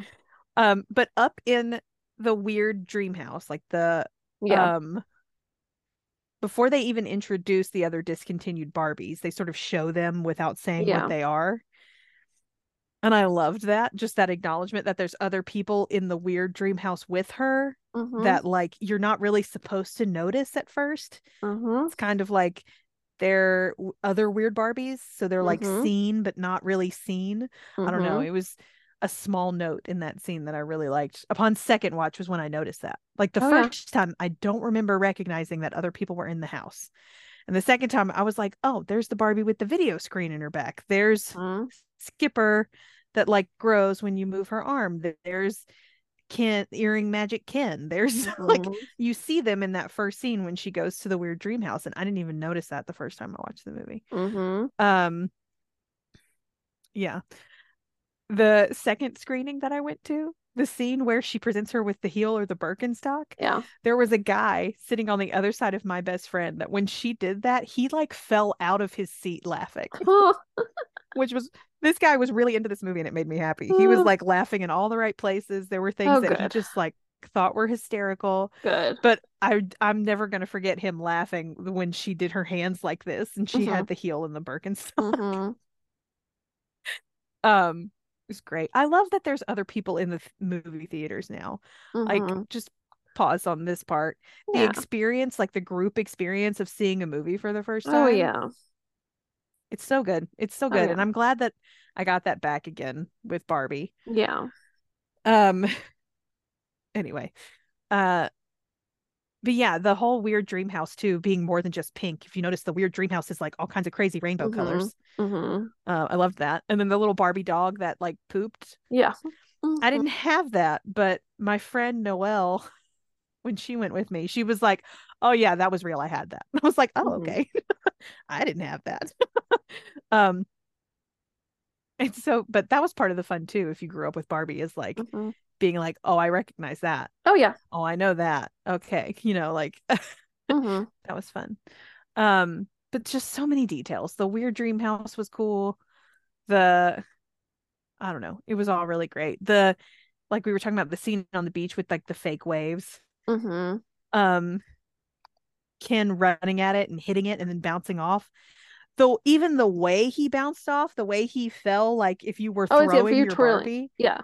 Yeah, Yeah. if you were like doing this Yeah. your, because everybody knows how you did that with your Barbies, right? You'd hold on to one arm, Yeah. hold on to the foot, Yeah. and then you just like turn them. mhm. You're like, whoa! That's exactly what it looked like. hmm Everything that they did looked like a kid playing with a Barbie. hmm which was just amazing to me. The like the thoughtfulness that went into it. Also, I read the set design. The people who designed the dream houses, they took a Barbie and a dream house and put them next to each other and established that Barbie is 23% bigger than her surroundings. So all the dream houses were built so that the actresses would be 23% bigger Jeez. than the dream house. That's how much detail they went into with Yeah, this, that's that's some good detail. right? Mm-hmm. The only thing that I wish they'd have included, you remember in the Barbie dream houses, if there was ever a mirror, it wasn't like a, a mirror, there was like a sticker that was like a silver foil that was Yeah. very blurry. Yeah. I wish they'd have had that somewhere. It was like this Yeah. matte foil Yeah. that like you couldn't see anything in, but it was supposed Yeah. to represent a mirror. yeah. it's like iconic to Barbie in my in Mhm. my memory. Um, and I wish they'd have put that somewhere. I understand why they didn't in the shot where she has a mirror because the framing you're, supposed to see her face. Mhm. But at some point, that would be cool. And Mhm. do you like? Did you see the brush that she had? It looked exactly like a Barbie brush. The big plastic Yeah, brushes that came yeah, with Barbie. Uh-huh. Yeah. Just sorry, I'm just in love with the amount No, of detail they put into establishing Barbie's world. It's crazy. it's when a production actually cares enough for little details, it makes you love it even more because it's like they care about like the lore of it and those little details. Yeah. Because we all know because we played with Barbies for hours on end, so we know. Yeah. Like when she opened the fridge and it was obviously a sticker with Yeah. like pictures of food on it. Yeah. Like that was just like Yeah. everybody knows when you had the dream house, if there was a fridge and you opened it, ain't nothing real in there. It's a sticker. Oh. Um, and then the uh the doctor like mobile thing, it wasn't really Yeah. an ambulance, but like Like When it doctor opened- thing or whatever. Yeah. yeah, the mobile doctor thing when it opened like that. Yeah. It's just so perfectly anything Barbie. hmm anything Barbie that you traveled with opened that way and expanded hmm different places. I don't know. I just really hmm soak I loved Mhm. soaking in all the details of it and just being like, yes, I recognize Mhm. all of this hmm from when I was a kid. Uh amazing. A plus. Mm-hmm. Everybody gets just across the board.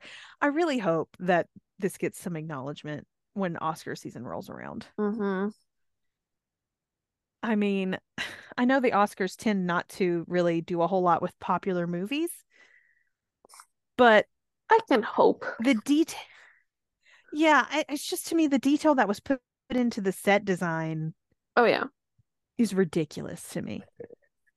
And it's not like, you know, not to discredit period pieces because those are amazing too and they have crazy details, but they have reference photos to base that on. They know mm-hmm. the ratios of size, how that functions, um, where to find the things that they need to recreate locations for period films, right?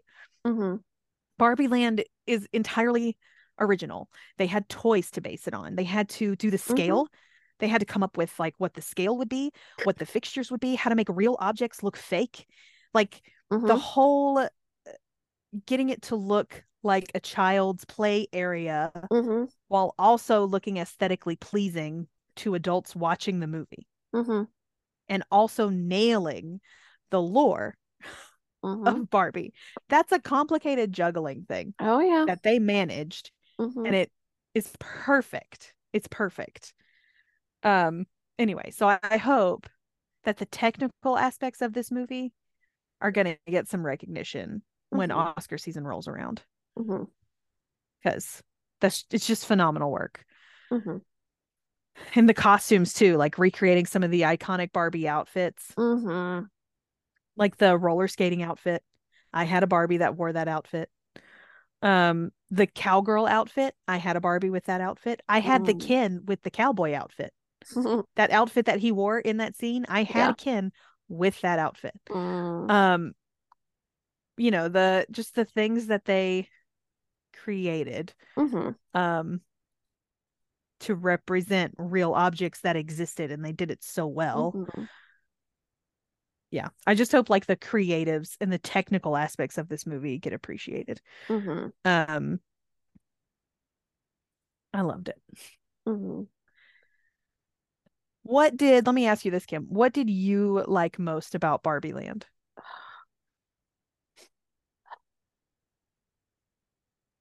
That's such a tough question because I loved everything about Barbie Land. I know, I know. It's so hard to choose. Okay, okay. Top three things.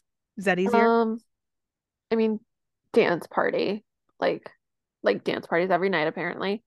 That in addition, yes. Uh-huh, um, yes. Um, it's gonna be Barbie's dream house just because, like, I, I want a house like that, but I, I don't think I'll ever get a house like that. Mhm. Um, you can rent one on Airbnb apparently. I've seen I have seen that, but it's it's they don't they're not gonna have a slide from the bedroom down to the the garden area, so no. Um, there is a slide off the side of the house that goes into like a little pool. but it's not the same as going It's from her cool. bedroom. It's not from the bedroom, I don't think. so. I know. um, Yeah, You're right. You're right. and I feel like it has to be Barbie's car pink convertible because it's I remember I think I had if I didn't have that I think I okay I think I didn't have that but I had Barbie's like VW Bug so it's just still love a- Uh-huh. a good Barbie car. I had the Barbie Porsche, like the red Nice. Yeah. convertible Porsche. It had a button on it that you could press and it would lift the top. Yeah. Uh I spent allowance on that. Like I Yeah. saved up my allowance to buy Yeah. the Barbie Porsche. Yeah. um yeah, I I mean if I had to pick a top 3, gosh. Um I don't know, I think the beach is Uh-huh. a stellar stellar location. Yeah. The colors um you know the the bathing suits that they wore Yeah. like Yeah. I don't know the vibes the vibes at the beach were top notch um I loved Weird Dream House Yeah. I thought that was so much fun. Um, and then of course, I mean, Barbie's dream house is like Yeah. the dream house. It's the Yeah. dream house. Um, just in general though, the pinks and the blues, Yeah. the palettes of pinks and blues were Yeah. that's that's my if I had to choose a color palette for me, hmm that that would be my personal choice would be Mhm. pinks and blues. hmm Um, but gosh, yeah, that was so good. Um, I I loved it. I loved it so much. But what we haven't really talked about yet is the mother-daughter aspect of the story Mhm. with like America Ferrera and I forget her character's name to be honest. Um and her daughter, the the actress that played Mhm. The daughter. Um I loved the scene um where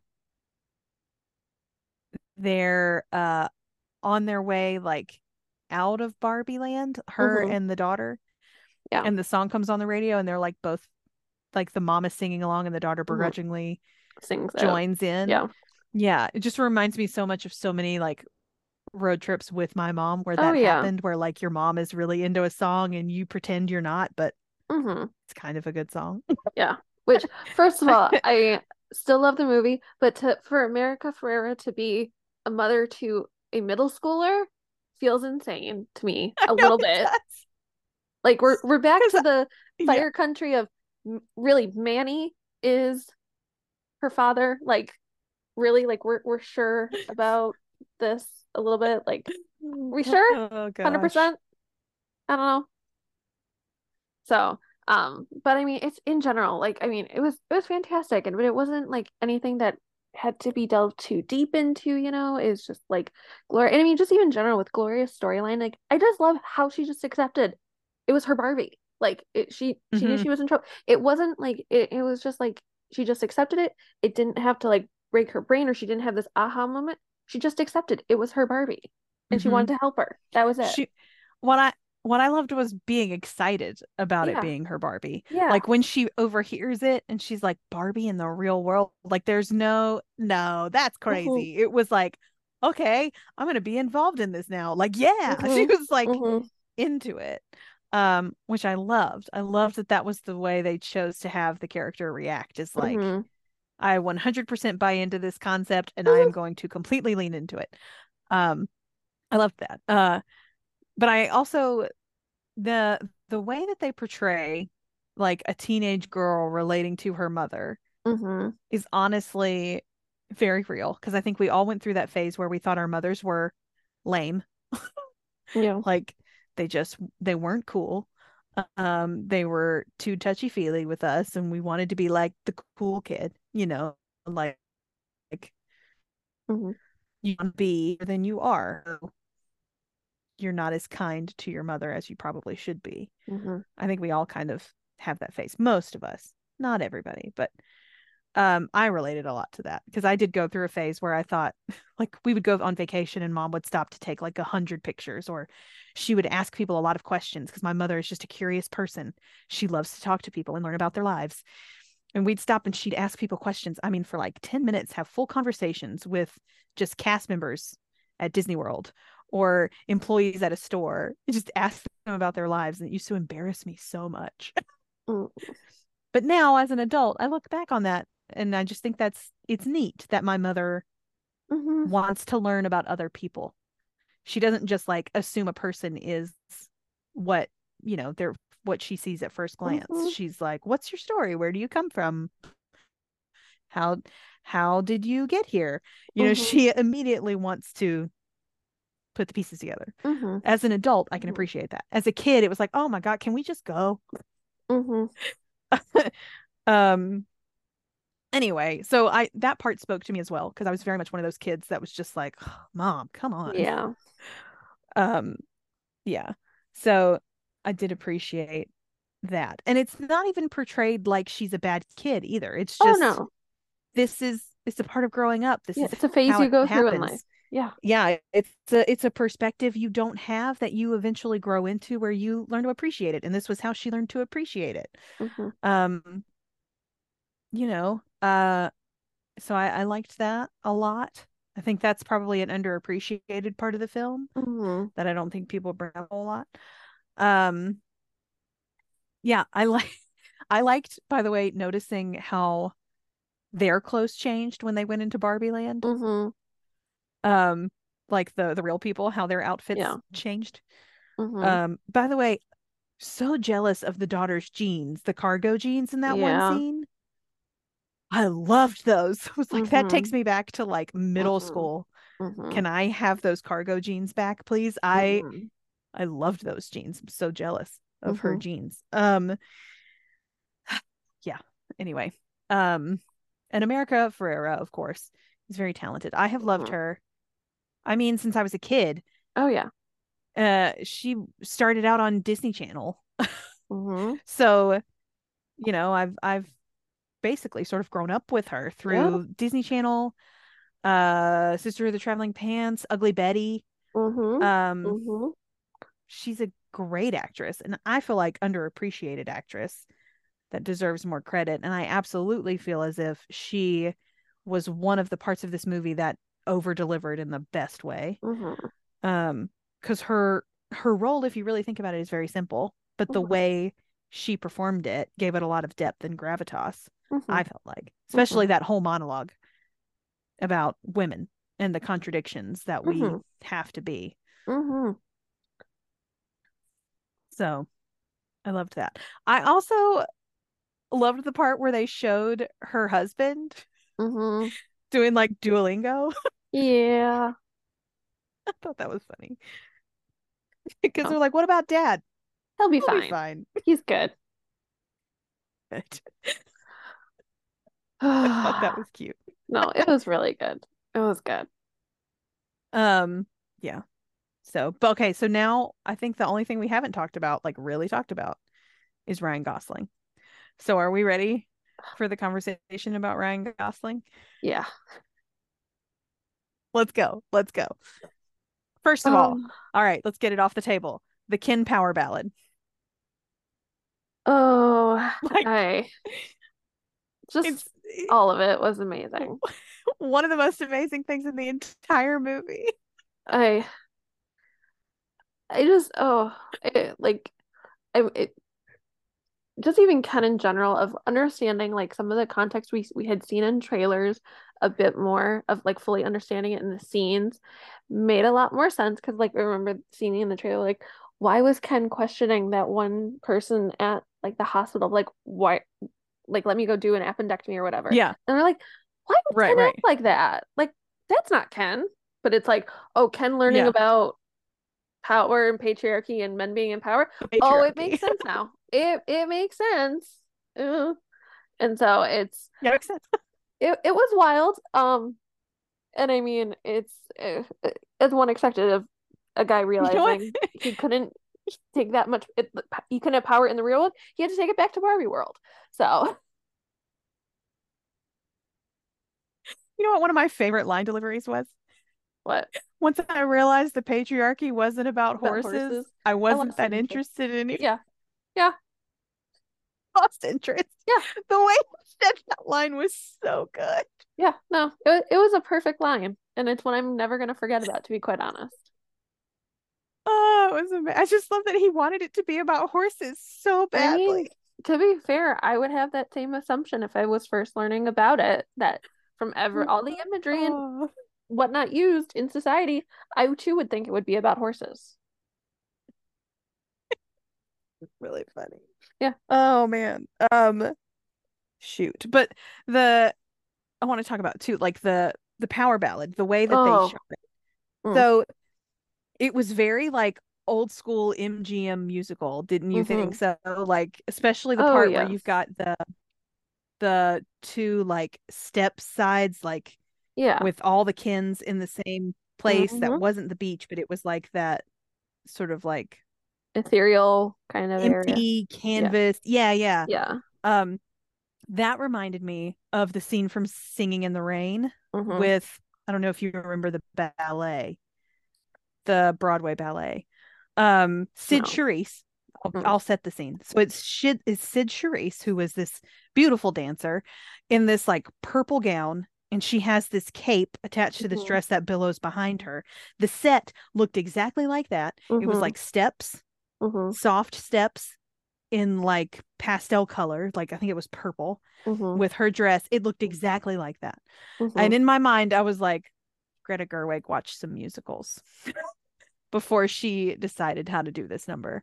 Uh, I mean, and their outfits were very like Grease, right? Like the shoes and the socks and the Oh, that I that's You uh, know. I I definitely got that vibe because I was like, oh, this feels very Yeah. John Travolta. Yeah. yeah, the outfits were very Grease. The Yeah. setting was very Singing in the Rain to me. Like I was like, she watched some musicals. This Mhm. was this was there was some inspiration here. Mhm. Um, and then the song itself is amazing. Mhm. Um, like I'm just Ken and that's enough. And what is it? It's like, and I'm really good at doing stuff. Like, Mhm. and the counting of 10 to on his fingers was amazing. So, Mhm. That part. I mean, it was funny. Um,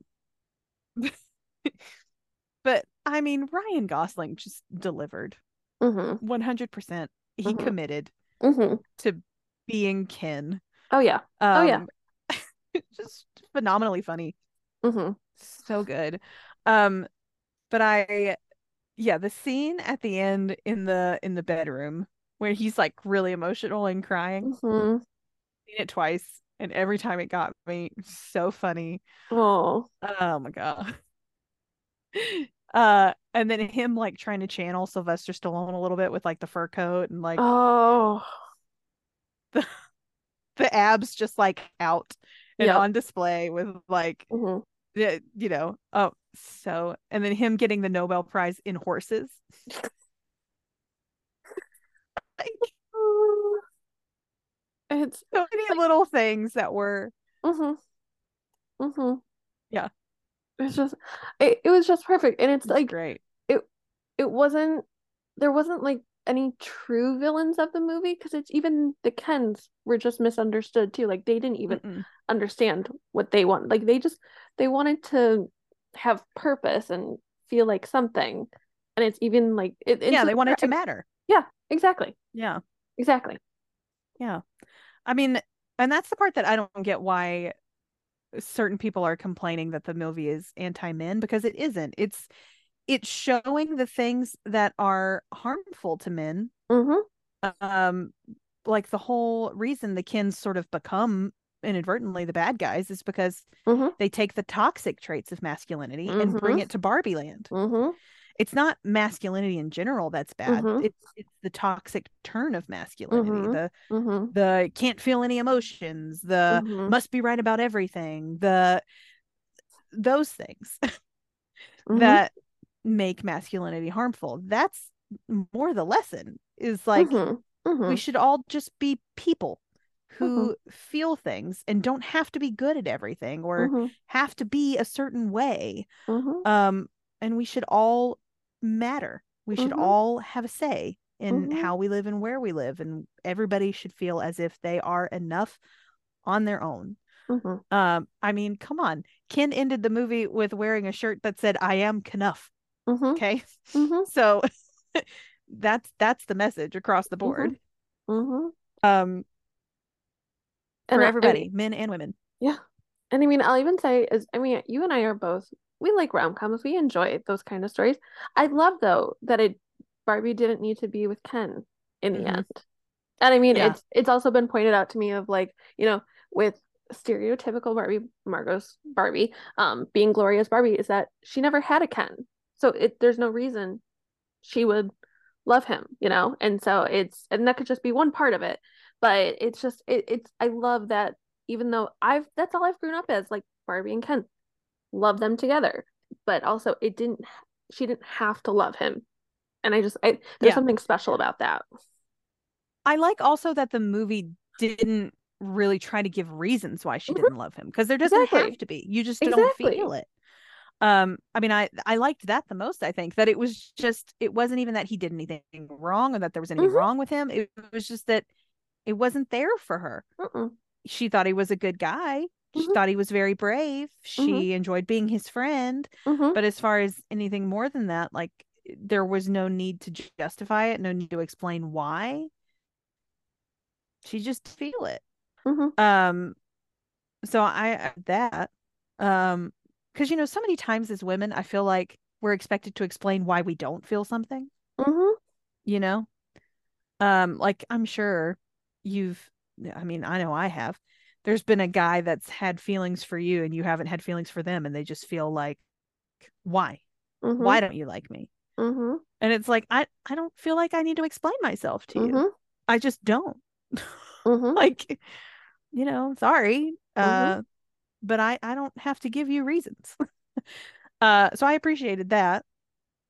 Um I did like that the Will Ferrell as the Mattel executive was like, "Oh, well, she loves Ken." And the Mhm. uh obviously the daughter was like, "No, that's not her ending. That's Mhm. not how that Mm-mm. goes."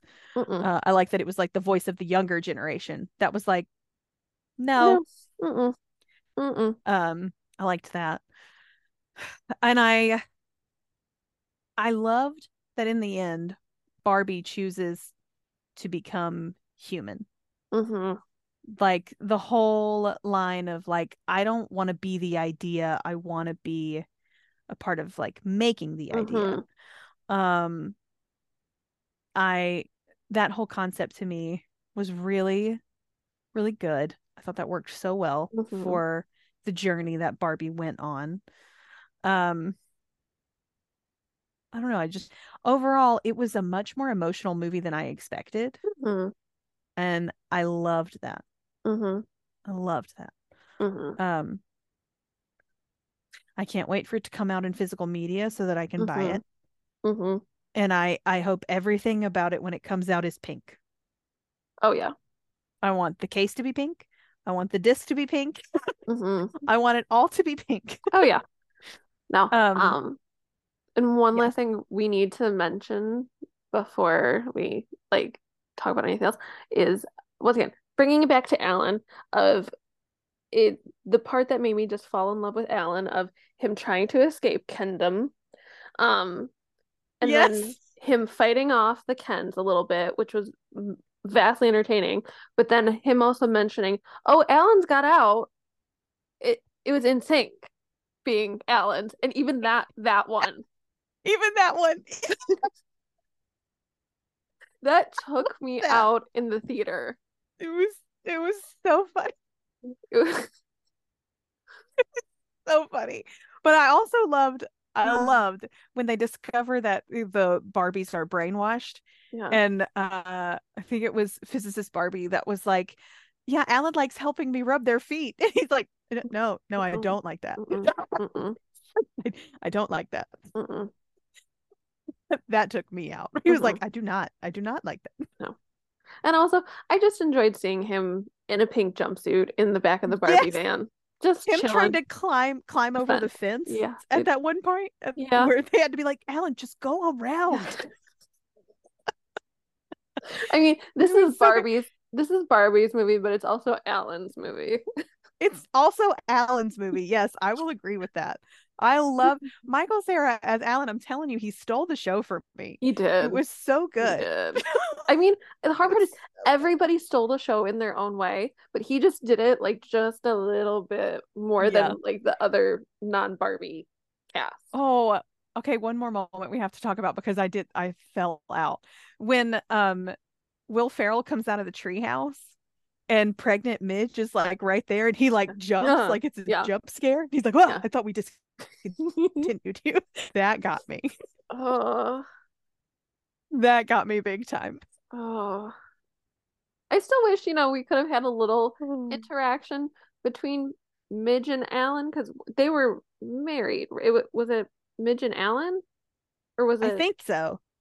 Yeah, Okay. I think it was Midge and Alan. I wish there would have been some sort of yeah, like, no, I think Alan is is Midge's. Yeah, yeah, I don't know. I thought it was funny that the only Midge they had in Barbie Land was the pregnant Midge because there were Yeah. other midges that were Yeah. not pregnant. yeah. That it was a choice, but I still very much enjoyed the choice. I mean, it was a good joke though. Yeah. I mean, it was Oh, it yeah. was such a good Oh, yeah. joke. Um, along along with like Sugar the Sugar's daddy Mhm, because it wasn't like Sugar Daddy Ken It's like Yeah. Sugar's daddy Mhm, Ken. mhm. Um, and the earring magic Ken I loved that. Those cameos were great Mhm. too. Um yeah just the attention to detail Mhm. really is just one of the best things about this movie and the heart of it Mhm. i mean margot and greta the dream team Mm. making all of our childhood dreams come true Mhm. and also validating our emotions as adult women at the Uh-huh. same time crazy Yeah. Which, you know, in the year they of did all of that in the year 2023, you know, like we said, we're saying these things all the time, but to still hear it and see it on a big screen, it it, it is really actually quite nice. hmm and very emotional Mm-hmm. Uh, I mean, gosh, when I say validating, I really truly mean like the validation of, of the feeling of being seen, like truly Mhm. being seen by something Yeah. in Oh yeah. art, in Yeah. media. Just Mhm. crazy. And and you know, I think people say representation representation matters a lot these days, but I think it does. Sometimes we forget. Mhm. Yes. Sometimes we forget that that phrase is one of the most important things in media. Representation Mhm. matters.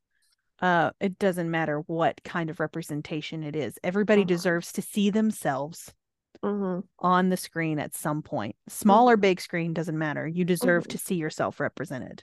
Mhm. Um so and this was that that moment for women. It that's it. This is us. Uh so I don't know. So good. It's so good. Everybody if you're still listening, I'm assuming you've seen it. Otherwise, we've just spoiled the entire movie for you.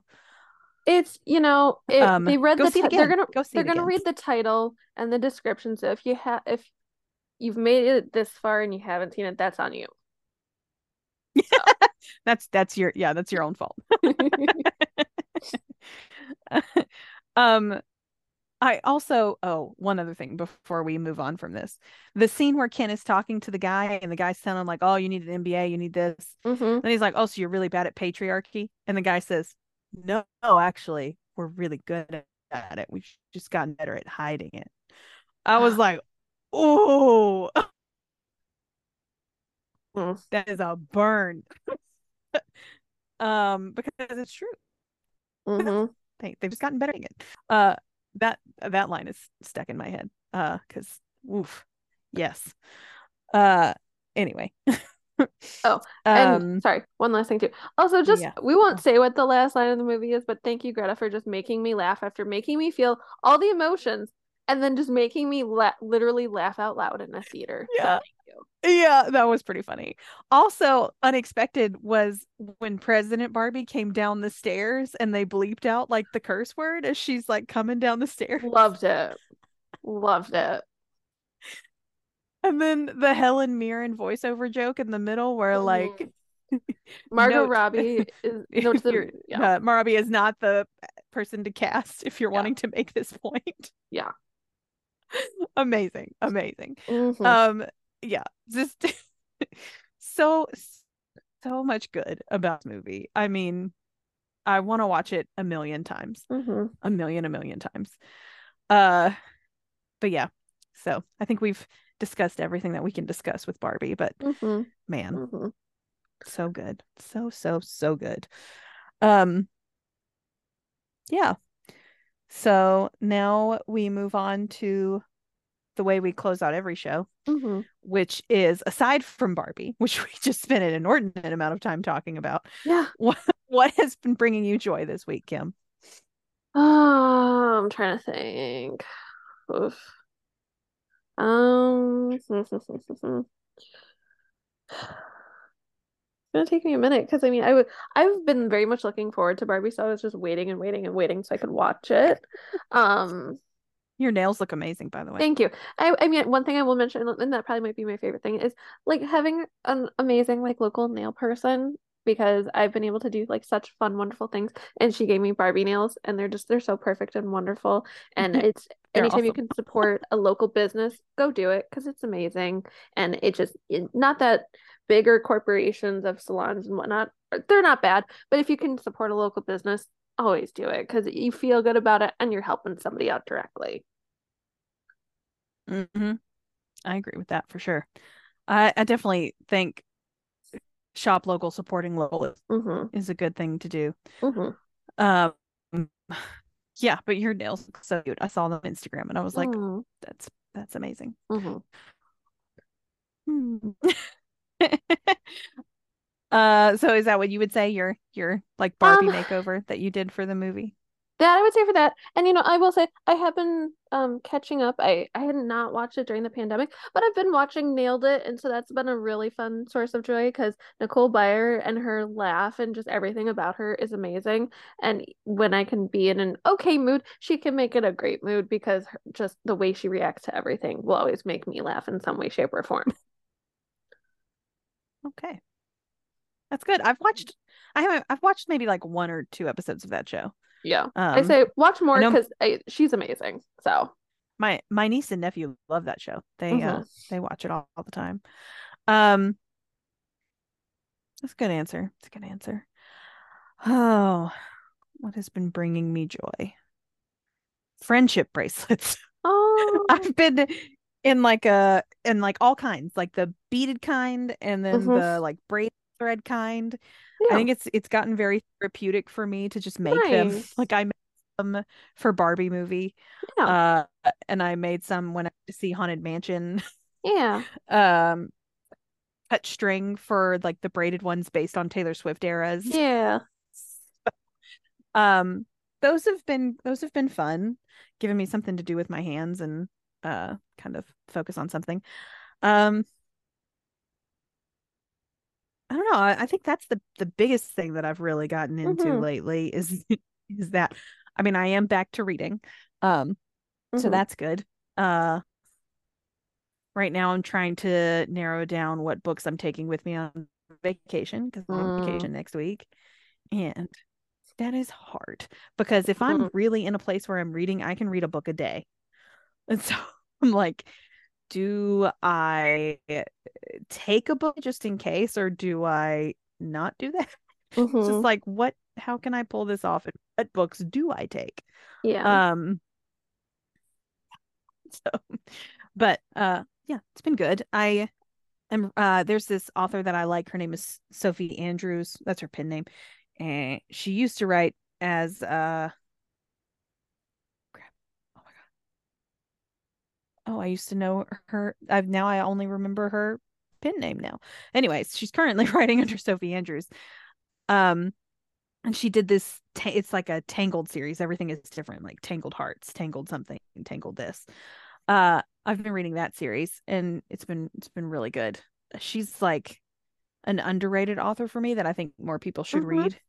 Mm. Um You have to. and she's on Kindle Unlimited. So if you Oh, have Kindle nice. Unlimited, I should really get it. I just I go through up and down moods of reading, and like right now, I I started a book. I really like it, but I I, I need to push myself to finish it and then read some more. So Mm. I mean that's fair. That happened to me. I had like months where I wasn't reading. yeah. And I've just recently, you know, caught up to my Goodreads Mhm. goal. Mhm. So but and mostly caught up to my Goodreads goal thanks to Kindle Unlimited because Mhm. I can just go and grab a book uh, you know, from Kindle Unlimited. Mhm. Um anyway, but that's that's been good too. Um so yeah, there you go. Mhm. That'll that'll do it. That's two Mhm. things. Um yeah, I'm excited to go on vacation. You deserve it. You do. Oh, it's oh, everybody does this year. Mhm. we all deserve a joint vacation. Mhm. Actually, I think we all deserve a joint sabbatical. Let's just the whole world Mhm. take two months off starting No, now. I agree. I 100% agree. Whew. Yeah. Um anyway. But man, we spent a long time talking about the strike and Barbie and Mhm. catching up. It's been Uh-huh. good. Mhm. Uh uh always a good time talking to you, Kim, of Mhm. course. Um oh, also real quick, guys, we have designs in our TeePublic store. Go to Mhm. our social media pages. Go to our Linktree. The link to the TeePublic storefront is in our Linktree all across our social media. Those designs, 100% of the money that we would earn from them is going to the Entertainment Community Fund. Um, we're not keeping the money from those shirts. So Mhm. go buy yourself a shirt. We've got several designs on there, some Fire Country ones, some Mhm. podcast inside joke ones, podcast logos, some strike shirts. Um, you know, go buy some shirts and then we can donate some money um Mhm. from the pod to the Entertainment Community Fund to help striking writers and actors um during this time where they're not working. So please do that. Please, please do that. Mhm. Also, if you buy pod merch, you get to rep the pod. I mean, that's Mhm. exciting. I have a podcast shirt now, and I'm very excited. I have it. mine came in the mail today or yesterday or the day before. I have it now. So oh, it makes me so emotional to like have something with our logo on it. Mhm. Like, oh, Mhm. Mhm. merch. Um. Anyway, so that's available for you. My, I'm gonna say this. I think my favorite one is the one that I did for the Edgewater Small Business Association. You remember Mhm. where we talked about that Oh, being a yeah. sitcom? Oh yeah. I made like a logo. Um, my favorite one. So there's like three different versions of that shirt. So there's one with like the pocket logo on the front. There's one with like the big logo. Then I did one with that's front back pocket logo and mm-hmm. then the mm-hmm. logo on the back. Mm-hmm. I don't know why I really like that design. Um so anyway, go check them out, see which ones you like, you guys, mm-hmm. and and buy some shirts. And then we'll donate the money. Uh so go do that. I we got an email today where we sold one that wasn't to one of us. So oh yay. Yay. Yay. Yay. Um so yeah, so go and buy some shirts and uh we'll support yeah we'll support the community that's giving us our content that we talk about it all the time. Mm-hmm. Uh, mm-hmm. also just in general follow us on social media interact with us rate subscribe mm-hmm. do all the things that you need to do to get the word out about our podcast so we get some some more following uh happening here um, email us your thoughts. We haven't gotten an email in a while. I mean, we haven't been talking about new episodes, so that explains mm-hmm. that. But you guys can email us about anything. You want to hear us talk about something, you have ideas for us, send them to us. We're happy to review them. We're happy to talk mm-hmm. about them. Mm-hmm. Heck, you just have thoughts and fears and anxieties about the strike, send that to us too. We'll be mm-hmm. happy to. I mean, this is a safe space for mm-hmm. all feelings. Mm-hmm. Um, and that email is oh i gotta look at it because it's been a little while. Hold on i'm sorry. So you guys know that you can follow us on threads twitter and instagram ladies night pod spelled a little differently depending on the platform. Instagram and threads ladies night underscore pod. Twitter ladies night pod with l-a-d-y-s keep that in mind. And then our email is podcast.ladiesnight at gmail.com so feel free to contact us by any of those methods, guys. We are here for you. Um, and yeah, so I think we've had a, a really good show, a productive conversation. If you have thoughts on Barbie, send mm-hmm. those to us. We'd love mm-hmm. to talk mm-hmm. about Barbie with you guys uh, and find out what you all think about it. So go ahead and send that to us or whatever whatever you're thinking and feeling. Um yeah. So we're here. I think Maya's probably wanting us to leave by now because it's mm-hmm. getting kind of late. Mm-hmm. she wants to go home, and we probably need to go home. Uh, so time to time to get out of Smokey's, guys. Mm-hmm. As always, Kim, it was fun. Uh, mm-hmm. Uh, look forward to next time, and everybody have a good two weeks. Bye, everybody. Bye, Logan. Bye.